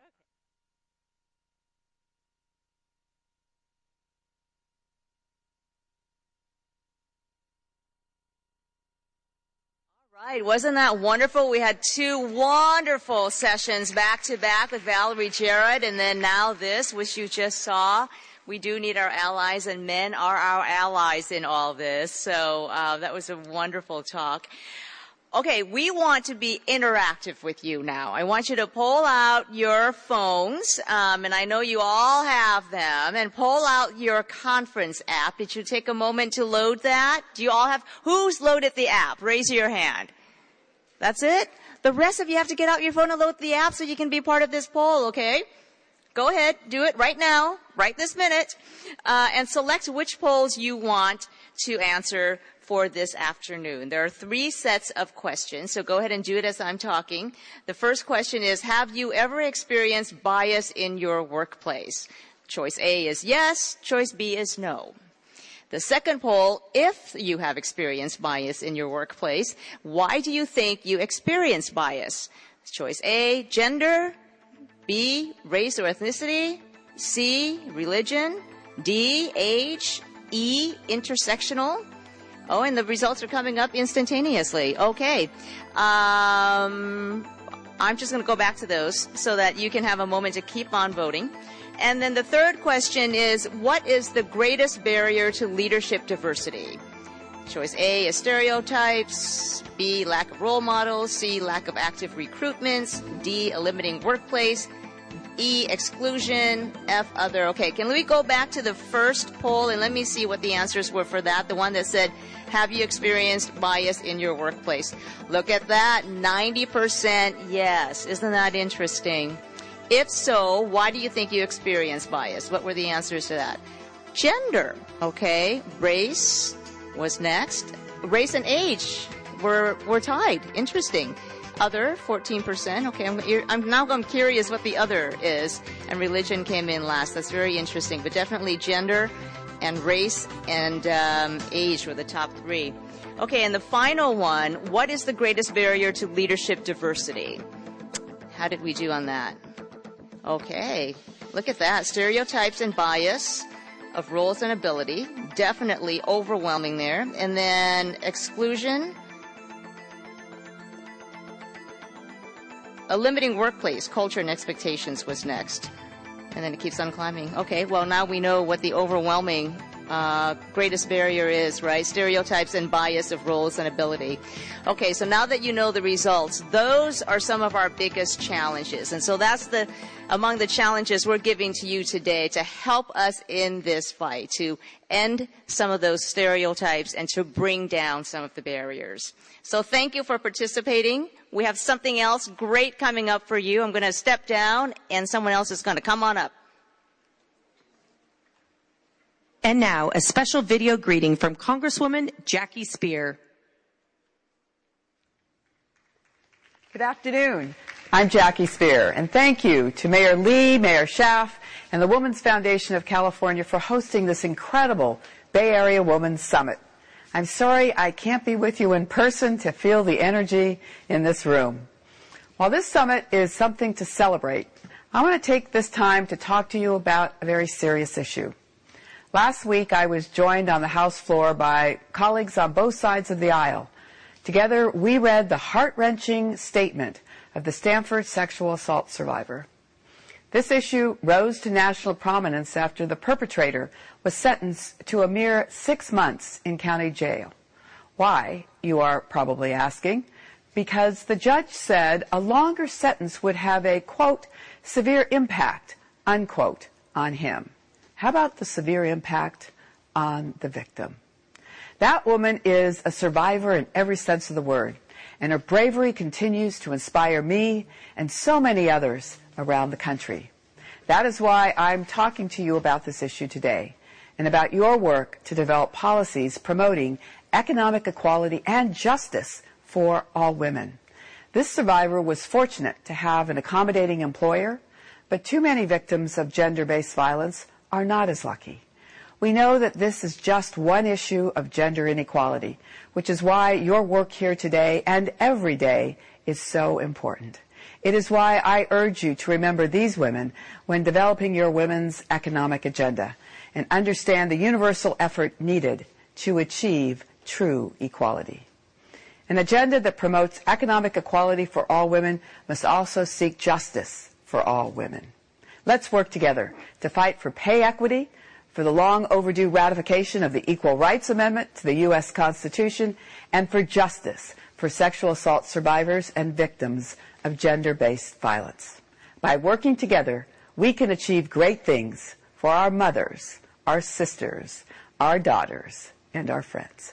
So thank you for being here, for the amazing work you do, and remember, never, ever give up.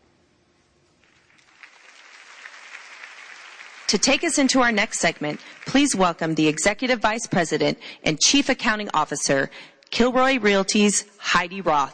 Good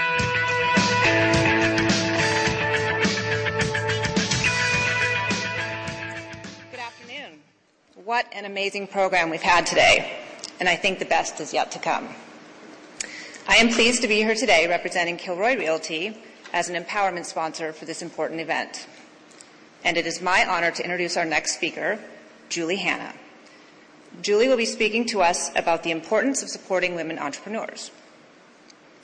Julie is a technology entrepreneur, investor, and advisor to companies and public institutions globally.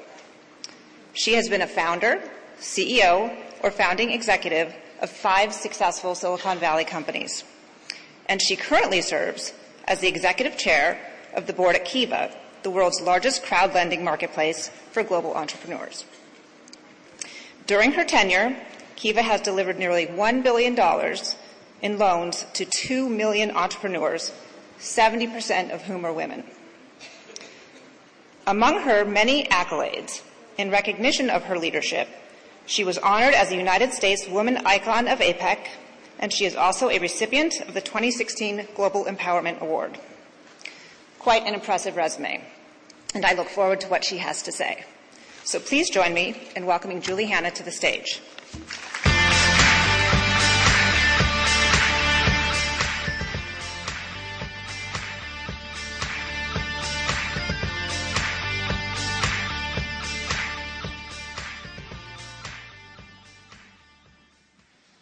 Today's a celebration of one of the most hopeful truths that I know.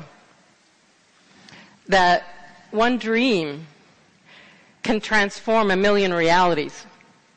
And it's all that ever has.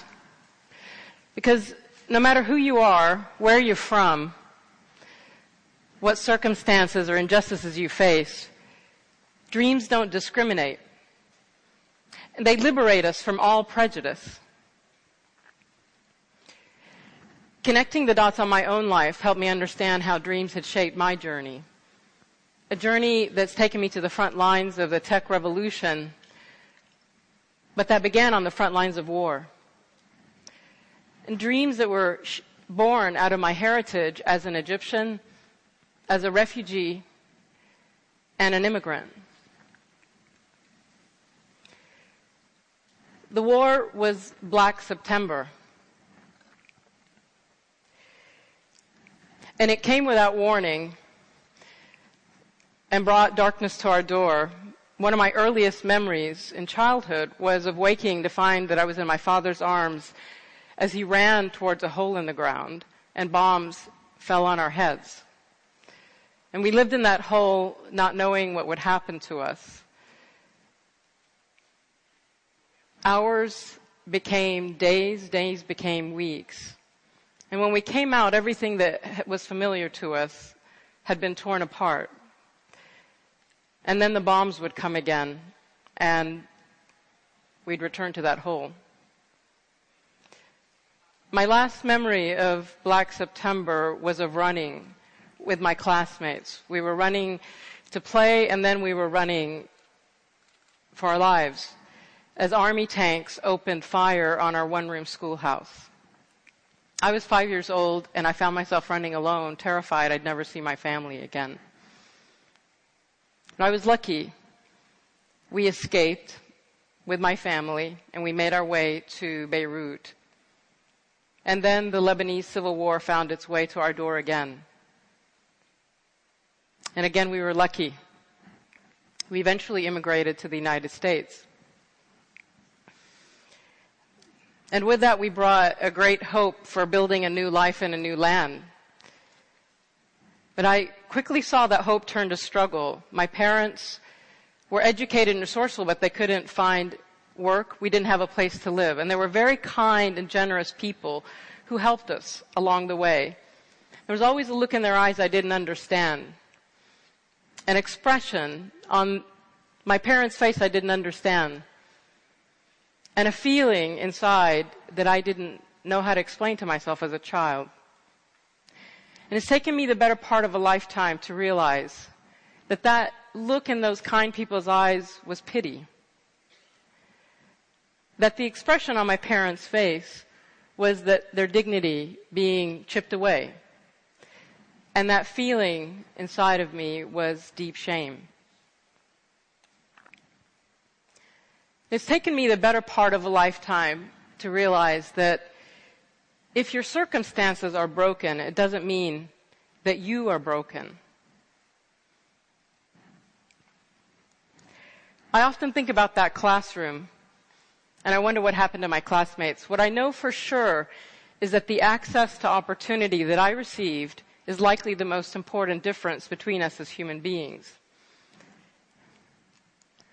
And I'm reminded of that every time I see images of today's refugees. I'm reminded of the running, of the fleeing. I'm reminded of the fine line that divides us. A line that I believe we all walk. Yesterday was World Refugee Day, reminding us all that there are more displaced people, over 60 million, more than in all of World War II combined. My story is far from unique. It is the story of millions. I use my voice to tell it because they can't. And I tell it because there is a gift in those experiences, because they taught me to dream of a better future. They made me dream of a world that understands that pity is the near enemy of compassion. They made me dream of a world that understands and that regards dignity as an inalienable human right. They made me dream of a world that understands that talent is universal, but opportunity is not. A world that understands that a cornerstone of justice is fair access. And 22 years ago, I came to San Francisco, to Silicon Valley, with those dreams and a computer science degree. And dreams of building that future. A future that used technology to enable the kind of fair access my family couldn't get, that maybe, just maybe, it could give a little bit of power to people who didn't have it. That was a future I wanted to create, and it's a, it's a future that I'm proud to say is a part of our present. Ten years ago, Kiva pioneered what we now know as crowdfunding to reach and democratize access to capital to underserved entrepreneurs living in the riskiest parts of the world, including our own backyard here, most of whom are women.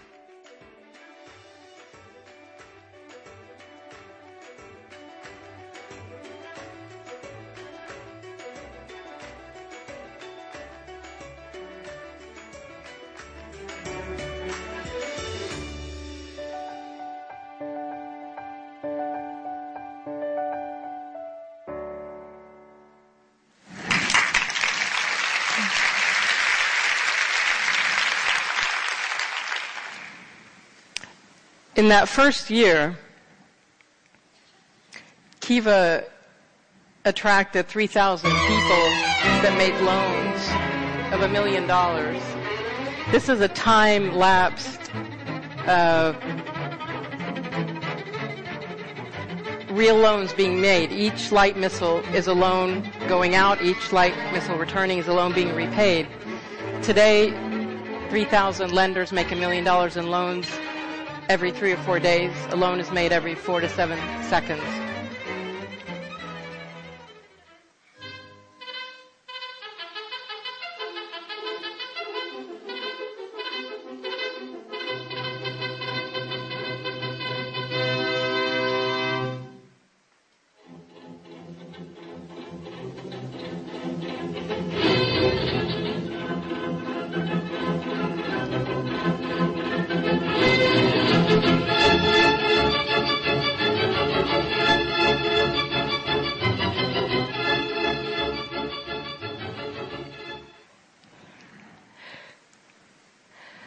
And today, as you heard, uh, two million entrepreneurs have been reached around the world. I'm proud, very deeply proud, that one and a half million of those are women.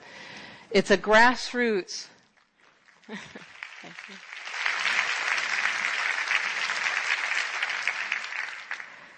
There's citizen lenders in literally 190 countries who've made loans. It's forming kind of this grassroots World's Bank that's for the people, by the people, that is enabling access to capital in a radically decentralized and crucially equitable way.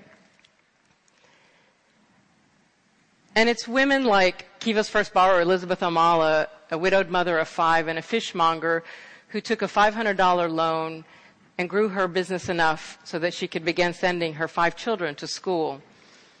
It's women like the Cambodian, uh, Cambodian sewing co-op made up of survivors of sex trafficking who are rebuilding their lives one sewing machine at a time. It's women like the founders of Creole Essence in Haiti who took a $100,000 loan and created 300 jobs to create beauty products from black castor oil. In our own backyard, it's women like Teresa Goines from Old Skool Cafe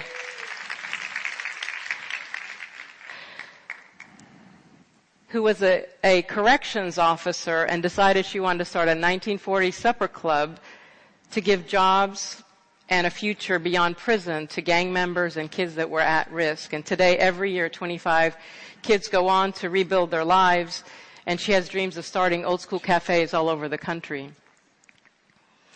And it's like, it's entrepreneurs like Shauna and Renee, the founders of Mamacita Cafe in Oakland, who are similarly fighting rising poverty levels by giving jobs and a dignity building community to young women who've had a tough break, giving them a break.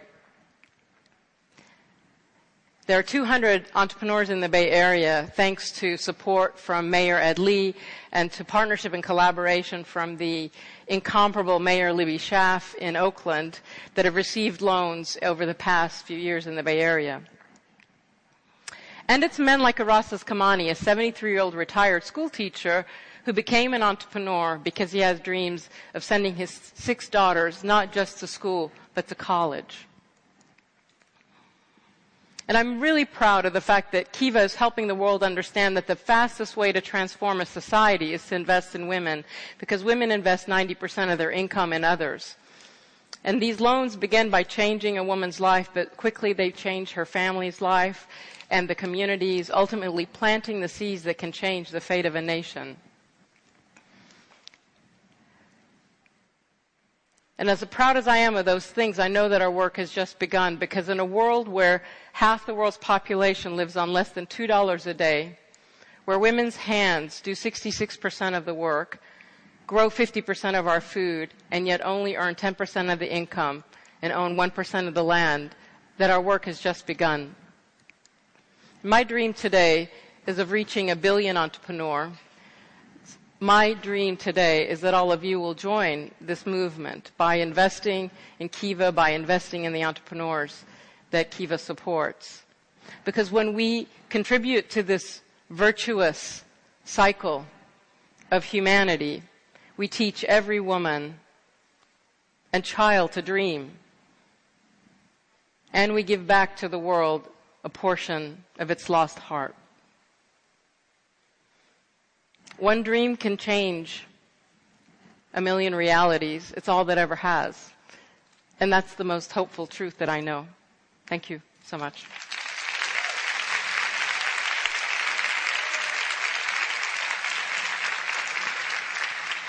Please welcome to the stage KRON Channel 4 anchor Pam Moore.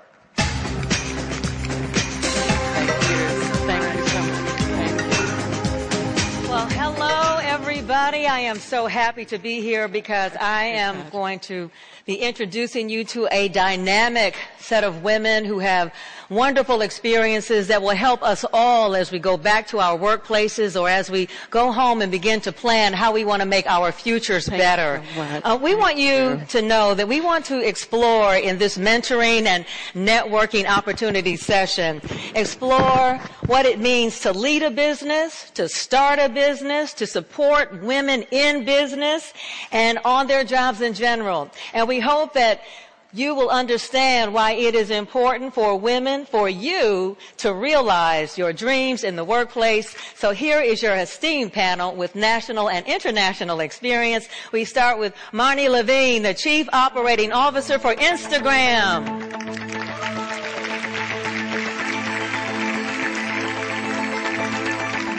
Leah Busque, the founder of TaskRabbit.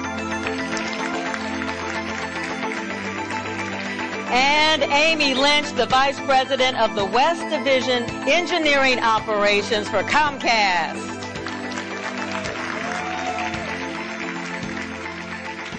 All right, let's get going. So we've been talking a lot backstage about what kinds of things would be really relevant to share with the audience today as we're all coming from different points of view, different kinds of jobs. Some of you are in corporate America. Some of you have your own small businesses. But there are some themes that kind of run the gamut. And I think we're going to start with the whole issue of mentoring. And some people think that's a benign concept. Oh, you get somebody who's going to help you with your work. But it's really a deep relationship if you can find good mentors in your life. So let me start down at the end because you are also involved with the leanin.org project, which yep. is all about supporting women. Talk a little bit about that, Marne. Yeah, well, um, I think that mentoring is incredibly important because, uh, mostly because you can't be what you can't see. And so no matter what industry you're in, no matter what part of the world you live in, um, no matter what level you're in, everybody can benefit from having a mentor. And I'll just start with one quick story, which was that in 1995, I worked at the U.S. Department of Treasury in Washington D.C. And I walked into a uh, very serious, fancy imposing looking conference room. And it was, uh, oversubscribed. There was only standing room and, uh, and I was one of the few women who were in the room and I was probably about 20 years younger than everybody else. And I saw this one person sitting at the table and she was going like this you know, coming over and she was literally waving me over to come sit at the table. And that person was Sheryl Sandberg. And what she was saying to me was, as it says in her book, Lean In, sit at the table. That's what she was telling me to do. But what she was really saying was, your voice matters and you have something to contribute. And so come sit at the table and use it. And I really feel like I have been the beneficiary of that kind of mentorship from her, but also mentorship from so many others. And so as a result of that, I really try to, um, take my responsibility to pay it forward to others uh, throughout the course of my career. So tell, tell the Michelle Obama story, the three friends. Yeah, so last week the White House had um, the State of Women conference, and um, I heard Michelle Obama say something that w- really resonated with me. And what she said is that in life you need to have three types of friends. The first is the person who walks ahead of you and paves the way for you, somebody who you can look up to. And for me, that person is probably somebody like Sheryl Sandberg in that story that I just told you. Um, she also said that you need to have those friends who walk alongside of you, who give you the support and the encouragement that you need. And that can be in many, that can come in many different forms. For me, um, when I was in Washington D.C., I moved here about nine months ago. But when I was in Washington D.C., I had a book group, and that book group really served as my support network, my uh, cheering squad, the group that I sorted out issues with. Or it can be somebody like your mother, it can be somebody uh, who you do yoga with, and it's important to recognize that mentorship can come in all forms and fashions and can be around you in um, lots of different ways. And then the third type of person is the one who is behind you, who you need to remember to reach back with, back for yeah. and um, and pull forward. And so, in my role at Instagram um, and before that at Facebook, what and in other parts of life, what I've tried to do is consciously think about uh, the mentoring relationship that I have with different people, um, and that might come in the form of inviting somebody to a meeting who wouldn't normally go to that meeting so that they could see it. Um, at, you know, exposing somebody to a new function. Uh, you know, if a person was in communications, maybe take them to an advertising meeting so that they could be exposed uh, to new things. And so, I think when you consciously think about what can I do for somebody else to expose them, that's how we pay it forward and bring other people yeah. along. All right. So, Leah, you're the founder of Taskmaster. This is your own baby. Mm-hmm. So, was mentoring relevant, and you getting to the point where you started your own company? Uh, absolutely. It was my first baby. Um, and I'm expecting them to three here in a few weeks. Um, so yeah, absolutely. Early on, you know, I started my career as a software engineer at IBM. And all I really knew how to do was code and program, and that was my background. I didn't know anything about starting a company or fundraising or marketing or building a team. Nothing. And so I really depended early on um, Do you want me to get that for you? I'm so sorry. I don't know why that started going off. Um, I really depended early on on mentors that I met and networked with, and not all of them were women. Actually, one of my greatest mentors uh, is a man, Scott Griffith, who was the founder, uh, the CEO of Zipcar, uh, back in Boston, where I founded my own company. And uh, he and I really hit it off in the early days of TaskRabbit, and he really understood what I was building with TaskRabbit because it was very similar to his mission and vision with Zipcar. And he really taught me everything in the early days about how to get started and how to build a team and how to fundraise. And so I think you know the key is is to look for mentors, as Marne suggested, that you know, are ahead of you, are where you want to be. But I think you have to do it in a really authentic way as well. You can't force it. Um, and you have to find people that you just really connect with and really jive with and um, have an authentic relationship with. And, and I was lucky enough to find those people in Scott and in others that really helped me get started early on. So many of us are afraid, we're intimidated because of the environments we may work in. Um, here I am sitting next to Amy, who is over. How many men are you? How many? Well, first of all, how many employees? And most of those men. uh, my last role was uh, leading 2,600 individuals in the technical operations space for Comcast. Engineering, by uh, the way. Many of them on the uh, technical operations side, and, and ma- many having engineering um, backgrounds as well. Having to accept you as their boss. That's right. That's right. And I was. Um, engineering for me, I've, my journey has been, um, I did not start in engineering. I started um, with in technology and telecommunications at an early age as an intern in the finance department, and my first um, boss was a woman who had higher expectations than my mother. If you're, you know, if, if you've got a, a, tough mother, you might appreciate that. And um, she was really not only a boss but a great mentor to me. And um, for me, my history has been um, I've had some pretty amazing mentors along my journey, and I look at my career as a journey. I started in finance, then got into marketing analytics, um, and through marketing analytics, it opened the door and to get into product operations. And then from product operations, um, was asked to step into, um, a, you know, a, an ops role where I worked at a startup here in Silicon Valley during the kind of dot com days, and it But was were these your dreams along the it, way? It was, I mean, my path changed. And, you know, I was okay with that because I had um, surrounded myself with um, really great people who were allowing me to learn and help to coach and guide me and invested in me either through time or experience. And as a result of that, um, I was able to take on um, many different roles and by virtue of that, you know, reinvent myself. Yeah, and a lot of this can apply whether you're in the corporate structure or whether you're in a small company that is finding people who can help support your dreams. I guess, but first clarifying what those dreams are, would you say?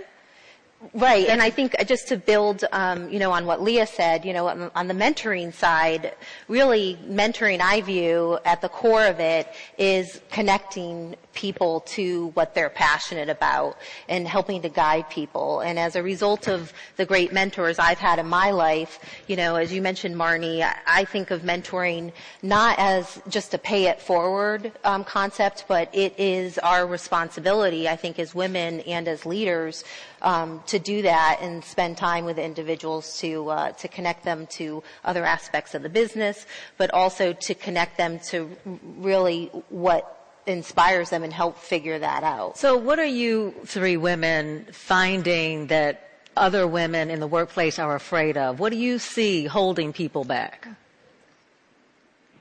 Go ahead, Marne. the- I mean, I would say the unknown. I think so many times I see with my team uh, at TaskRabbit, you know, if if they don't know a different functional area or they don't know how a meeting runs or they've never seen something um, uh, run before, then they're afraid of the unknown. And I think so many times uh, we as women can, you know, uh, hold our own selves back by just overthinking too much what could go wrong or how we might fail or, or what might be scary or unknown. And I think just being able to have the mentality to be open to learning, be open to failing, be open to making mistakes, um, but just being open to what what you don't know and having enough confidence in yourself that you're going to be able to learn it and pick it up very quickly, I think is a really important skill, um, you know, that I continue to work on on a daily basis as well. Yeah. there's a there's a saying, you know, the best leaders are the best learners, and I think, you know, further to your point, it's. Um, you know, fear of failure and not knowing everything. And I think that's where, you know, having great mentors help because then you can bounce ideas off of them. And, you know, one of the reasons why I love working at Comcast is they take professional development and learning very seriously and invest in people. Talk about the boot camp. Yeah, um, uh, we, uh, you know, as one of our, in looking across the grand scheme of things, um, in particular in California, there weren't a lot of women in the technology space or technical operations space, and so um, we've had, as I'm sure you have, a number of women say, because I like, you know, as my mother would say, I like to let my little light shine. You know, I'll, I'll wear the bling sometimes and the painted nails, and that is not technically, I think, what you know people think about. portfolio. Yeah, Yes. exactly. and so um, part of you know I've had a number of women come up and say, "Hey, I'm interested in under. I like products. I like technology. I like and curious how you know the network works. You know, how do I get into technical operations?" And so most recently, in the last two years, we set up a women's boot camp because it really is, to your point, trying to create a safe space for people to learn um, and really allow them to, uh, you know, to build upon their current skill level and possibly jump into another role and be very good at it. Women in male dominated professions in particular, and that can be any wide range of things, um, often do, though, express feeling intimidated. Uh, afraid to express their ideas, um, afraid, afraid to reach out, that they might be looked at as, oh, did you hear what she said? That wasn't a smart question at all. And then you'll hear it the next day said by somebody else. Um, you know, you hear those kinds of stories, and certainly we've talked about it in some of the earlier sessions. How have you confronted some of those issues, Marne, throughout your career? I think, um, I think changing one's mindset is really important, and it goes back to your last question, but is also um, related to this question.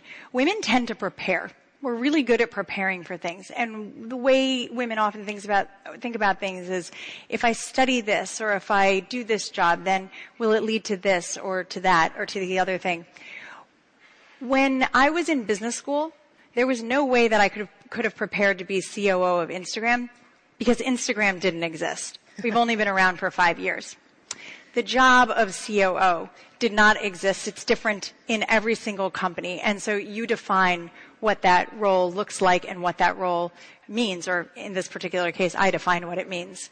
Um, and it's constantly changing. That's what makes it exciting, that there is no particular playbook for the job, and you have to really sort of um, look around and think about the needs of the business and shift your role and where you're where you're having impact. So I think that if your mindset is that um, you will learn on the job and that you are smart and that you'll apply yourself, um, I think that it can help you uh, take more risk and it can also help you realize that recognize that um, you'll add value uh, wherever you are. I also um, just think it's interesting that um, I read I read something recently by um, an author, Liz Wiseman, who wrote this book about rookie smarts. Um, and the way I've thought about it is um, that you have a rookie advantage. That being a rookie or being new to something is in fact a strength, not a weakness. Because people who are steeped in something and they've been around it are um, are limited by conventional wisdom, the way it's always been done. Um, and they are more likely to uh, gloss over things and miss just key things. And so if you take that fresh perspective, um, you know, new eyes on things and think about how um, your first read is your best read, you will be able to add value in nearly every situation. The key is maintaining that mindset, not just in the, in your first couple months on a job, but in year three, in year five, in year ten.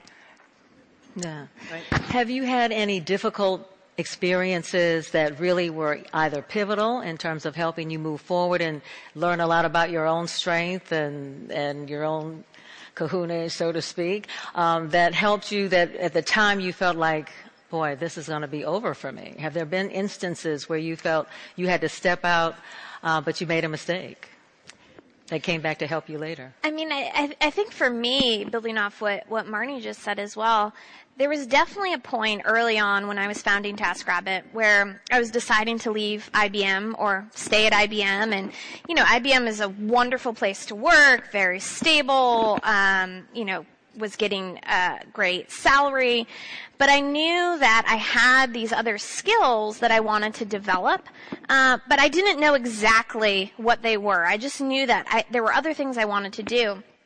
And I remember having this conversation with myself um, that was basically talking myself into making that leap into quitting my job at IBM, into founding this company, into building something from scratch that no one had ever built before.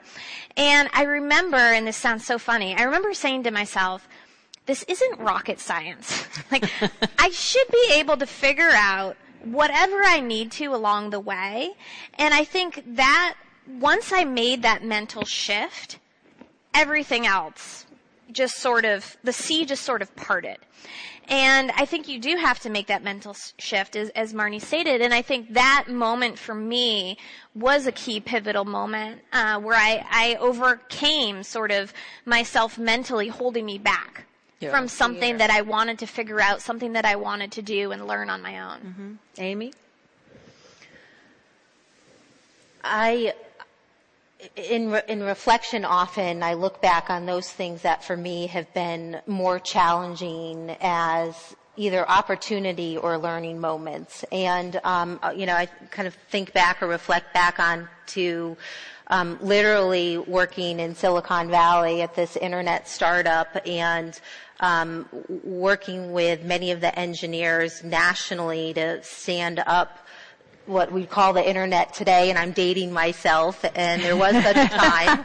and that was, you know, when 5 meg was fast and apps were something you ate before dinner, right? um, and it was standing, you know, this infrastructure up, helping to launch it, and then later on being in the space to see this company um, have its assets and intelligence sold to um, to uh, you know many of the cable companies and AT&T, and then asking myself, what do I want to do next? And I think part of the the the moment there was realizing that I could do what I wanted, and the biggest challenge was figuring out what is it that I really want to do, and how do I want to contribute and give back. Um, and and so it was a lot of time spent thinking through what's meaningful for me, what are my core values, and um, it really led me um, somewhat, I think, to where I am today to to to work for Comcast because as, as a company, its core values of you know of integrity, of learning, of a creature, uh, culture of collaboration and inclusion um, is really centered and um, at my core. So it feels like, you know, and stepping into it, coming home and working for What this. about those women who work in places which are not as supportive, which don't allow you to set up a boot camp like that, which, you know, maybe are even more resistant, are still coming to understand the value of women in the workplace. What do you say to those women? Marne? So I have an unusual situation, which is that we have Sheryl Sandberg as the COO of Facebook. Facebook owns Instagram, and so she is really leading the company um, in these in these conversations, in these dialogues. So I think step one is for people like me who come from companies where we're doing it pretty well uh, to talk about what the things are. When I first got to Facebook, I was just amazed by what the company was doing and what Sheryl and Mark were doing to lead people um, in having these conversations. When I first started in 2010, I think it was, we had a women's leadership conference. That women's leadership conference was about uh, 30 women, maybe 25, sitting in a conference room somewhere off-site. We talked about a couple things. I remember Deb Gruenfeld from Stanford came and talked about uh, nonverbal behavior. We kind of practiced what it felt like to like spread our legs out, put our arms behind our head, and say things strongly. Um, you know, we we Sheryl gave some closing remarks, and we wrapped it up for the day. This year, we had a huge conference center like this for Women's Leadership Day. It comes with lots of t-shirts, outside speakers, unbelievably moving sessions, people being incredibly open and candid about their challenges, their struggles, their triumphs, you know, their hopes and their dreams. And it's meant to create this culture where we talk about these issues, but not on a one-time basis. Because then when we go back to work, what we do is we have you know, women at Facebook groups, or we have women at Instagram groups, or we have lean in circles, um, you know, at at work. And we just have, and we just train managers to have conversations with people, to have conversations about, you know, how is, uh, you know, how is it working for you? Like, do you have enough flexibility? Are you able to do all the things that you want to do? Are you doing your best work here? And so I think learning from that, having these conversations and then sharing them with others so that you can then take them back to your workplace and say, hey, it'd be great it may only be five or six or seven people getting together for that first women's leadership conference, but it turns into something bigger once um, others see that there's a real benefit in having those forums. Yeah. So maybe encouraging women at their own places of work to to begin small, have a women's lunch Exactly. where just people get together, talk about their concerns and issues. What about the family component? So many women have children or they're taking care of parents. Um, they may not have an extended support system, and sometimes having those families can hurt them in the workplace. Um, and I guess I will start with mom. um, sometimes that does what you know. Men look down on women who are, oh they've got to go take care of the kids now. Mm-hmm. Um, well, I, the way we think about it at TaskRabbit is we really try to look at providing a an equal program for both men and women in the workplace regarding families. Something that I really believe strongly in is that you know, men should have just as much paternity leave as women. And one of the reasons I believe that is because when you're sitting uh, in a work environment and a woman who's you know pregnant takes her you know three to four months of maternity leave the man sitting next to her might be thinking like oh i'm going to have to like pick up all the extra work and um, you know when when am i going to get paid back for that? Well you can get paid back for that when you take a paternity leave. And I think it just equals and levels out the playing field when we start to think about benefits around family that are equal on both sides for both men and women. but and you women. guys are at really progressive companies. This is not necessarily the norm. I mean, No. across the Yeah. nation, it's not the norm. So, for women who are not in progressive companies, what's your word of advice? I mean, I have dealing with all of these little issues. I think it I think it comes down to something pretty basic that you at least have to try. First start with say something. Mm. Yeah. Because if they don't know that the problem exists, it's really hard to address it. Mm-hmm. And if you give people at work the benefit of the doubt that they would like to be helpful, that they would like to be accommodating, I know it may not always be the case, but at least try and say something. I'll give you one particular example. Sheryl Sandberg again famously talked about how um, she would leave work at 5:30 every day. I was living in Washington D.C. at this at the time, working for Facebook we would have meetings, you know, 5:30 Washington D.C. time was 2:30 here. Right smack in the middle of the day, lots and lots of meetings uh, were going on, and I commented to her that you know it wasn't clear to me that I was going to be able to get out of work at 5:30 to go have dinner with my two kids and my husband. It just really wasn't possible given the time difference and what was going on. And you can imagine how people in Europe feel about that, right? When you, when the time differences happen. And she said, well, we should make it work for you. And so she started with, please, she did not schedule any meetings that involved the people in Washington DC during the window, you know, after 5:30 our time. Right? And then she said to other people, I hope you'll be considerate about thinking about when you're scheduling meetings, how does it affect people in Europe or Washington DC? When I heard her say that, then I started thinking about, well, what time are our meetings taking place? And how many times a week are people from London staying up until whatever hour? And so the first step is just saying something so that if somebody wants to take action, they can. Okay, and we're only a couple of minutes left, so I'd like to get a nugget that from each of you that these women can take home uh, that will help them in terms of mentoring, empowering themselves in the workplace. What's your best advice? my advice would be be the example you, you know you for for others um, uh, there's there's a lot of people who want to um, there's a lot of people out there who would like mentors if you will um, and they in being the example and reaching out to individuals and um, talking to them. You talk about brown bag lunches, right? Or you know, getting women together. Um, if you think that there's a need, don't be afraid to step up and be part of the solution. Yeah, I like that.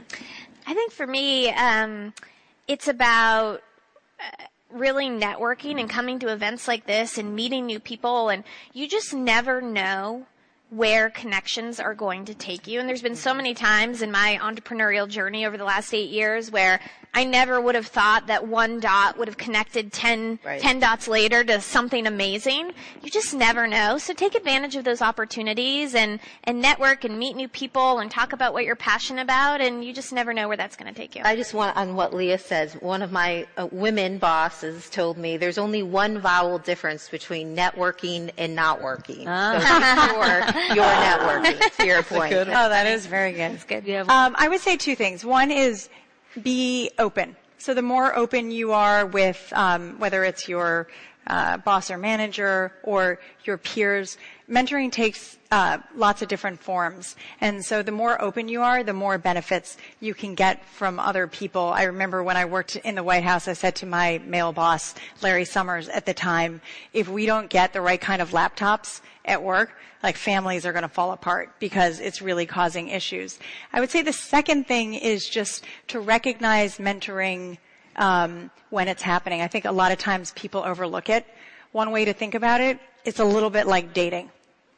You know how there are just some people who you go on a date with, or back when I was dating, you go on a date, and some dates aren't so great. They're harder. It's harder to make conversation. Other dates are easier. They're more fun. You get along. You go the next, you go to the next date, the next date, and suddenly you're in a relationship. You're getting something out of it. The other person's getting something out of it, and you never had to define it. Yeah. That is what a good mentoring relationship is all about. You're in it, but you may not have ever had to define it. And so it's important to recognize what mentoring relationships are that are around you. Yeah. I think it's really important that all of us remember you are not alone. There are women throughout this building right now who are anxious to help and be supportive. There are women in the places where you work and men who will be supportive to you, but you do have to step out of your fear, be courageous, and know that you will get the answers you need to make your life better. So thanks to all of our panel. Thank you. We enjoyed having you. Thank you. Good job. That way? You exit that way.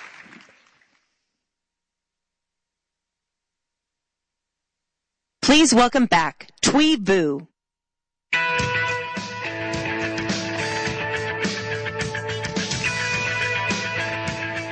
Thank you again, voice of God.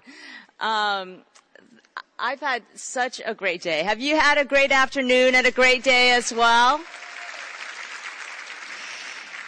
And, and you know, it's so great to see Pam Moore up here uh, talking about mentorship and about generosity toward other women because I have to say that she was kind to me when I uh, when I took over KQED Newsroom two and a half years ago and became its host. She actually sent me a handwritten letter. Who does that anymore? Sends me a handwritten letter encouraging me to say that she watches the show every week, how much she enjoys it, and that I'm doing a good job. She is that amazing. She really is. And um, you know, I I want to share with you a little bit of what I took away from today's program. Um, and that is, as I look around and observe the reactions in the audience, what I'm really struck by is the intimacy and the sense of community here today. And I hope that you feel it too, that, that we really are, all of us, in it together. And I hope you feel that. And my other lesson is uh, from Valerie Jarrett's uh, talk. So note to self, if Obama, if President Obama's senior advisor tells you do not run for something, do not listen. Go ahead and run for it. Um, but seriously, I think I think her her final message about how when she looks back and thinks that she did not aspire high enough is a lesson to us all. And her other point, and I wrote it down, and she said, don't be afraid to change paths. I would actually add to that. I would also add to that, don't be afraid to stray from the path so that that's someone else charted for you. I mean, as an immigrant child, my immigrant parents, of course, wanted me to be a doctor, a lawyer, or, because we're in Silicon Valley, a computer engineer. Uh, and, and in my senior year of college, when my mom found out I was majoring in rhetoric at UC Berkeley, she had a very long pause. And she looks at me and she goes, you know, sweetie, I know that we don't have much money and that you worked your way through college and paid for college yourself. But if you want to start over, it's not too late. We will pay for you to go back to school to be a computer engineer at San Jose State. True story.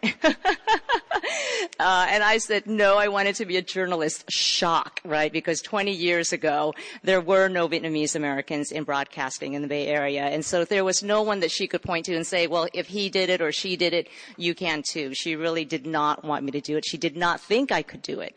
And so I just thought, you know, I had nothing to lose. I was in my 20s. If it didn't work out, I would do something else.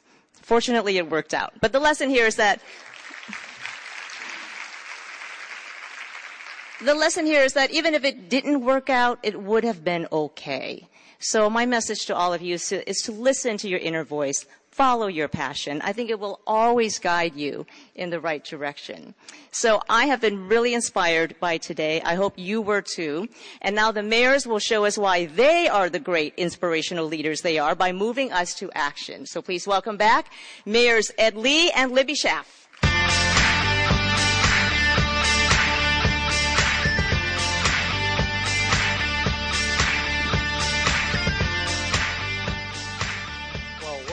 An amazing day it's been, huh?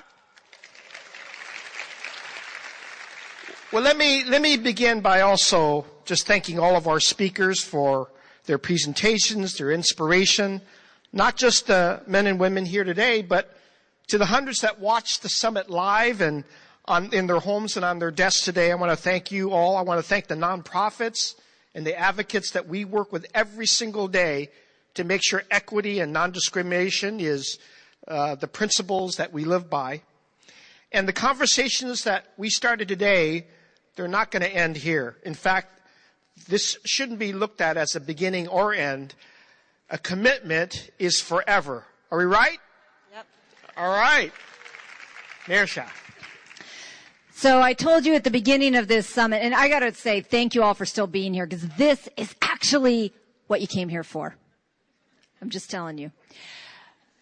Mayor Lee promised me that this would not be just another women's networking event, that there would be action, there would be results, there would be outcomes. And so I want each and every one of you to look on your tables. There are pledge cards. And I want you to start thinking about what is the action that I will promise to take today to do one thing, one thing to take something I heard today, something that I talked to about the other women that were here today or other allies that were here today and, and do it myself to address all of the different issues that we lifted up today. And I'm gonna, I'm gonna just demonstrate because I think it's always good to model good behavior. I am going to, from the stage right now, make a loan to a woman entrepreneur. Her name is Francie. She is, uh, Laotian. She has a great cafe, Cafe Talavera. It's right by Oakland City Hall. And she's looking to raise, oh good, you know her? Yeah, she's a bomb, right? You got, you gotta let her know. I'm like, like calling her out from the stage here. All right. And I'm gonna, I'm gonna make a loan to her because she, this will help her hire two employees so that she can expand her catering business. And this is so great. I'm just doing this on my phone. Aren't these things great? What did we do before we had these? So go to kiva.org and I just put lend, check out. Boom. Francie has some money in her account right now. All right. That is action. That's action. That's action. So think of something that you're going to do. I know we're about to hear from some of our other business leaders, political leaders, their pledges that they are making, the action. We are not just here to talk, ladies. We are here to take action. Let's do it. Start thinking about what you are going to do today.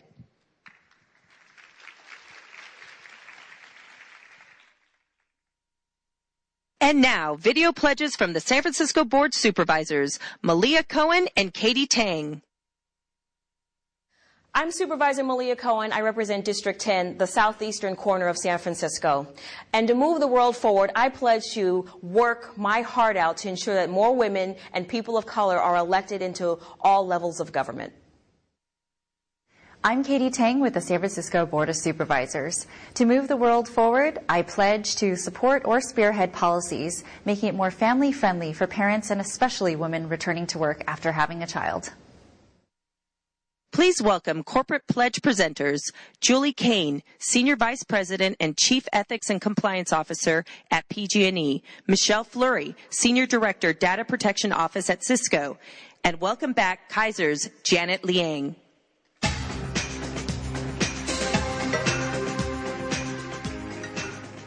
Good afternoon. I'm Julie Kane, Senior Vice President and Chief Ethics Compliance Officer at PG&E. I've been with the company for a little over a year now, and I'm very encouraged by what I've seen PG&E do to promote opportunity and empower women in the workplace. It's an honor to be here today and to be working with Mayor Lee, Mayor Schaaf, and other Bay Area companies on the important issues we've been discussing all day.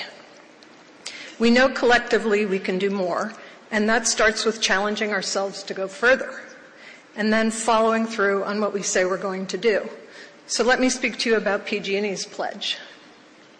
At PG&E, we are proud over the past year to have added more than 60, 60 mothers' rooms at our facilities, equipped with hospital-grade pumps and refrigerators to be used by nursing moms. Now, for those of you who are around my age, you might not know what a big deal this is, but at the time I was having my children, if I was trying to pump breast milk for them, I would go into a bathroom stall, close the door, do what I had to do, hopefully put it in a little thermos bottle in some little weird refrigerator in the pantry, and get it home to my kids. So this is a big deal, and we're really proud of it. I know even if you didn't go through what those of us who are in our 40s or 50s, maybe 60s did, you can appreciate that everything we can do, do to accommodate women returning to the workplace is a great thing. We're also proud to have increased our spending with women owned suppliers by 41% over the past five years. Last year, PG&E spent $209 million with women owned businesses, including many here in California. At PG&E, we believe women's economic empowerment is critical because women account for half of the U.S. workforce, over half of college graduates, and over 70% of household purchasing power. That's also a big deal.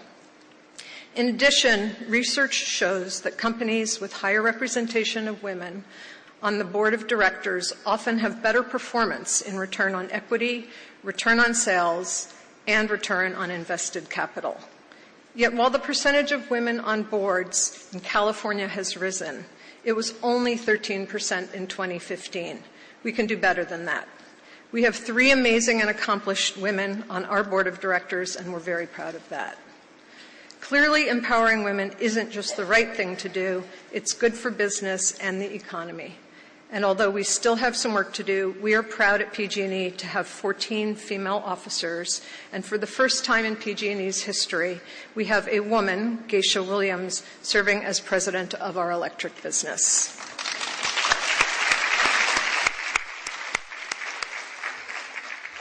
Moving forward, we are committed to continue to support women in the workplace by redesigning our benefit packages to offer paid parental leave benefits, in addition to spending $1.7 million in 2016 on education and workforce development programs that help increase the number of women in non traditional trade fields. We want to ensure we have a diverse workforce that reflects the communities we serve. In the end, we want to be part of the movement in the Bay Area and California to go beyond business as usual and create a world of opportunity for women to contribute, to lead, and to thrive. Thank you.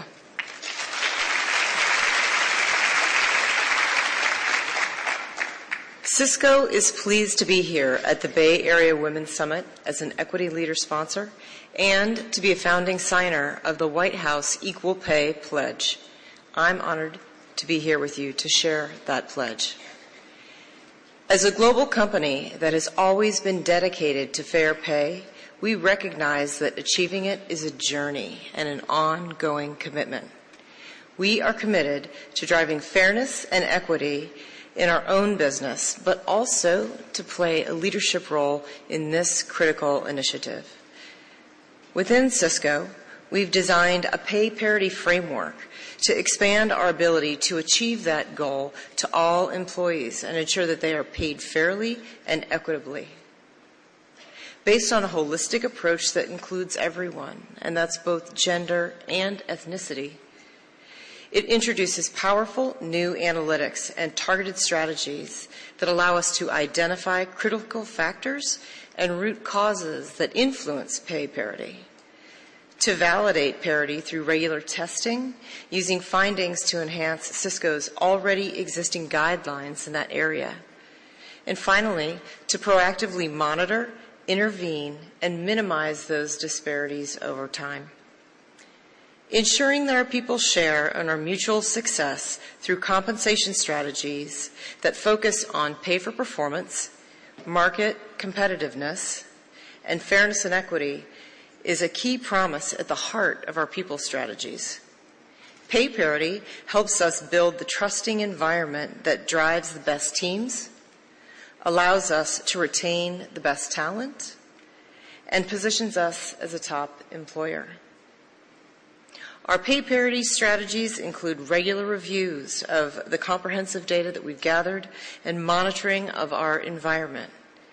When we identify gaps, we're committed to fixing them by fully funding robust solutions that we can continue, or so we can continue to be, an important economic contributor here in the Bay Area and around the world. Thank you.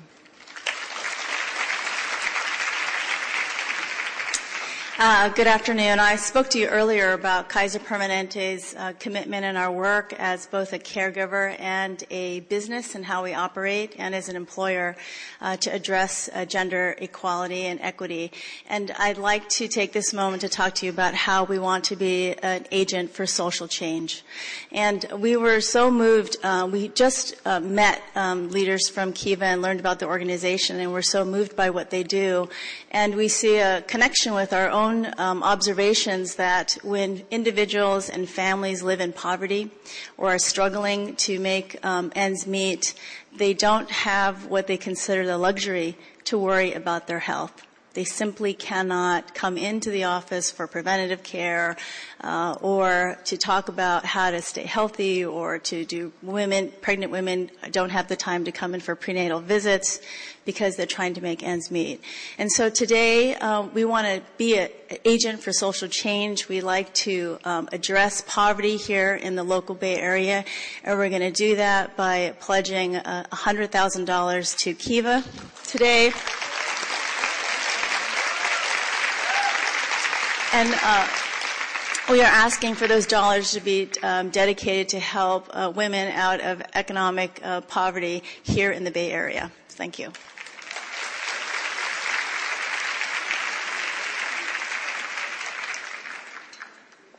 Ladies and gentlemen, please direct your attention to the video screens for a special message from leader Nancy Pelosi. Thank you, Mayor Ed Lee, Mayor Libby Schaaf, and the Women's Foundation of California, and greetings to everyone here for the Bay Area's Women's Summit. You all know the indisputable truth. When women succeed, America succeeds. And when women succeed, the world moves forward. That is why House Democrats' economic agenda for women and working families stands on four pillars of work-family balance. Equal and fair pay, paid family leave, affordable quality child care, and strengthened retirement security for women. California is leading the way on these issues, but there is much more to be done. We hope you will join us by saying, I pledge to help enact our economic agenda to unleash the full power of women in the Bay Area and beyond. We are on the verge of a monumental breakthrough for American women the possibility of a woman in the highest office in the land, highest office in the world. To all the women gathered for this summit, let us draw inspiration from each other and strength from how far we have come together. Let us pledge to build a world that includes equity, empowerment, and opportunity for all of our daughters and granddaughters. Thank you for your leadership and dedication in advancing economic empowerment and equality for women. Enjoy the summit. Thank you.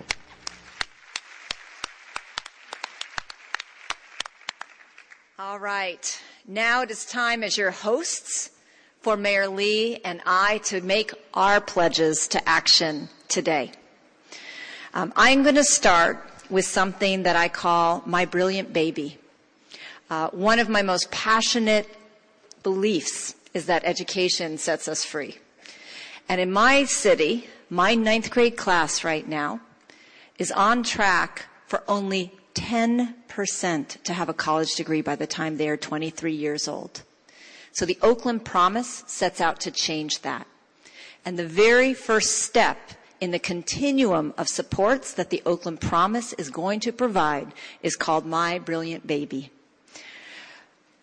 I pledge to support 1,500 low income mothers of new babies over the next three years by opening college savings accounts for their babies seeded with $500 each.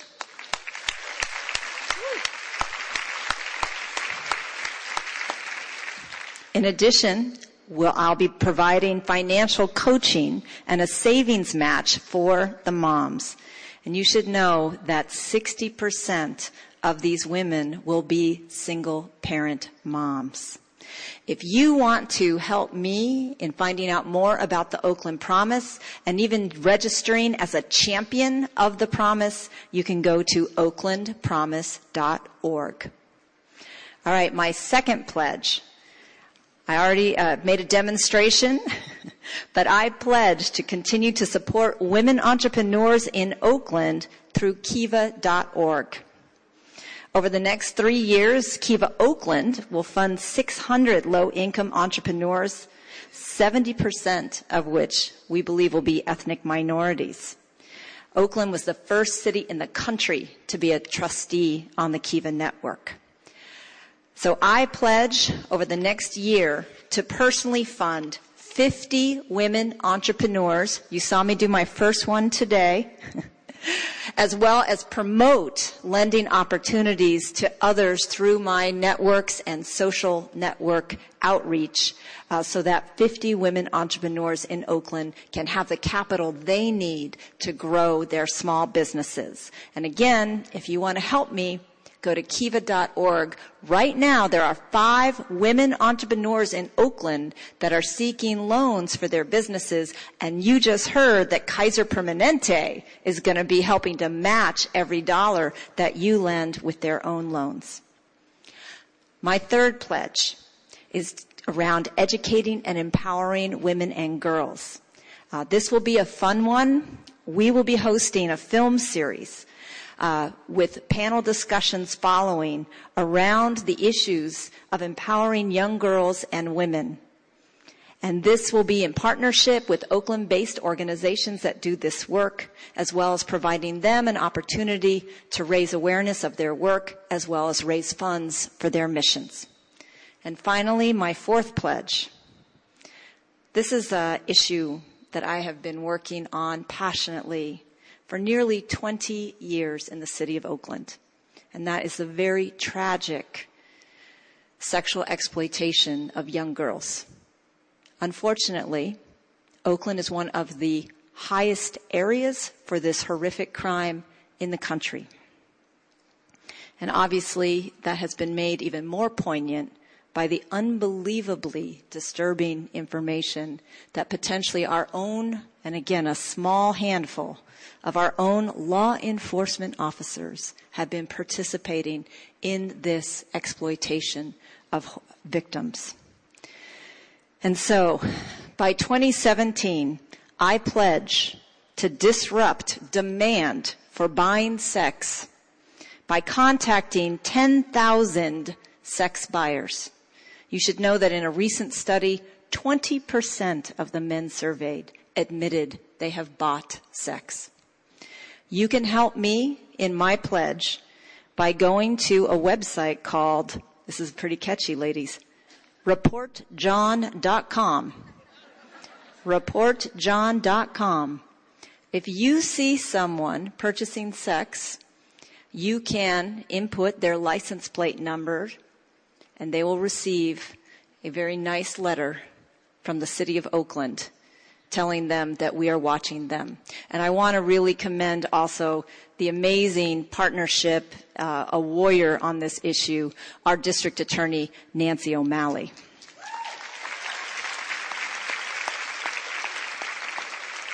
Those are my four pledges that I make today to empower women to look for equity and opportunity for all people.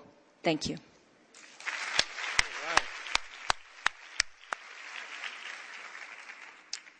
Those are incredible pledges, and I know all of you in this room will also match ours with your own pledges as well and make sure that you have an opportunity to use the post-its because it's one thing to say something to yourself that you pledge. It's another thing to say it around everybody because that reinforces your commitment. So here are my three pledges. You know, we have an incredible budget in San Francisco and there's good prosperity. We need to make sure that prosperity is shared by everyone. So I pledge that in the next two years, I will invest and make sure our city invests $11.8 million in violence against women prevention and intervention. We have not done enough to end violence and bias in our city. And this will help a long way to make our commitment a reality. And while we think we've done a lot, we have to do more. So I say my second pledge is to make sure that I will allocate within the next two years an additional $6 million to maintain and increase the existing subsidized child care spaces for low income women who work in San Francisco. This has got a double whammy because not only is child care such a challenge, and all of you know, and it's a, a very deliberate uh, fact these days, that uh, according to the federal uh, standards, that people are now paying almost a third of their income to find quality child care, particularly working women. That's, that just can't happen. And so this will go a long way in not just freeing up child care spots, but guess who is the working force behind childcare? That's women also. So we'll help them in that capacity as well. This pledge is part of a larger, almost $17 million pledge or program that we have for families in San Francisco for the next two years. We're glad to do it, but we are very focused on helping women succeed in the city. And we won't stop there. My own personal commitment, something that I know Mayor Schaaf shares because she's struggling with the same thing. I pledge to make sure that every single employee receives implicit bias training in their work in San Francisco. Every employee. And this training will be led by a woman department head at our human resources. That will make sure that happens. But also that for all of our public safety departments, they will receive in-person implicit bias training and sexual harassment training. You know, it's not enough just to land a good job in the city. A lot of people want to stay in those jobs. Well, if you want longevity, and you want good jobs, you better have the training. And the training is how to get along and how not to discriminate because we both know that that culture can change over time if unchecked. Training and modern day training checks that culture out. And this is what we commit to do on all sides of the Bay Area. I want to do this to make sure we have a modern workforce that works for everyone. And these are my pledges, and I want to thank uh, Mayor Schaaf for uh, calling out her own pledges. And I want all of you to again put down your pledges. Put them on the wall. We've got a big wall outside. It's a big wall. It's got a lot of space. It's got a lot of sections on it. Uh, Mayor Libby Schaaf and I did that uh, a moment ago, a, a few hours ago, uh, and we've got our own pledges right there for everybody to see. And I want to make sure that you know we're committed to reading all of them, to documenting them, so that when we leave this place, it is not leaving behind the ideas and commitment, the inspiration you all shared with us. Thank right. you.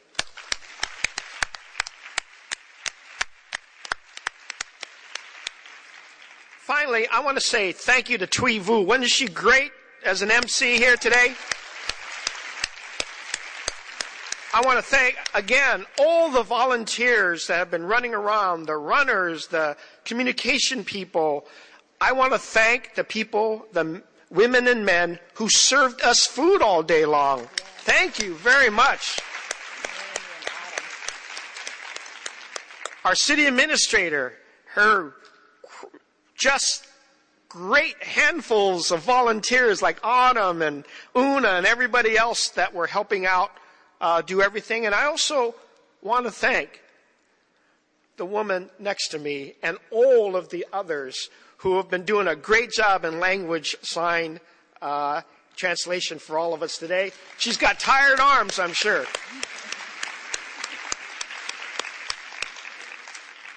So, thank you to all of them. Thank you to all of you for being here today, for sharing, uh, for being inspiring in your communications. And remember what everybody on the stage says. You're not alone. You got mayors who want to support everything that you want to get done for your success, for women's success in the whole Bay Area, because quite frankly, if women succeed, we will both be that much more successful. Congratulations on this summit. Let's keep doing it. Let's expand it. Let's get more people involved. Let's get this conversation continue to go. Thank you very much. We'll see you at the reception.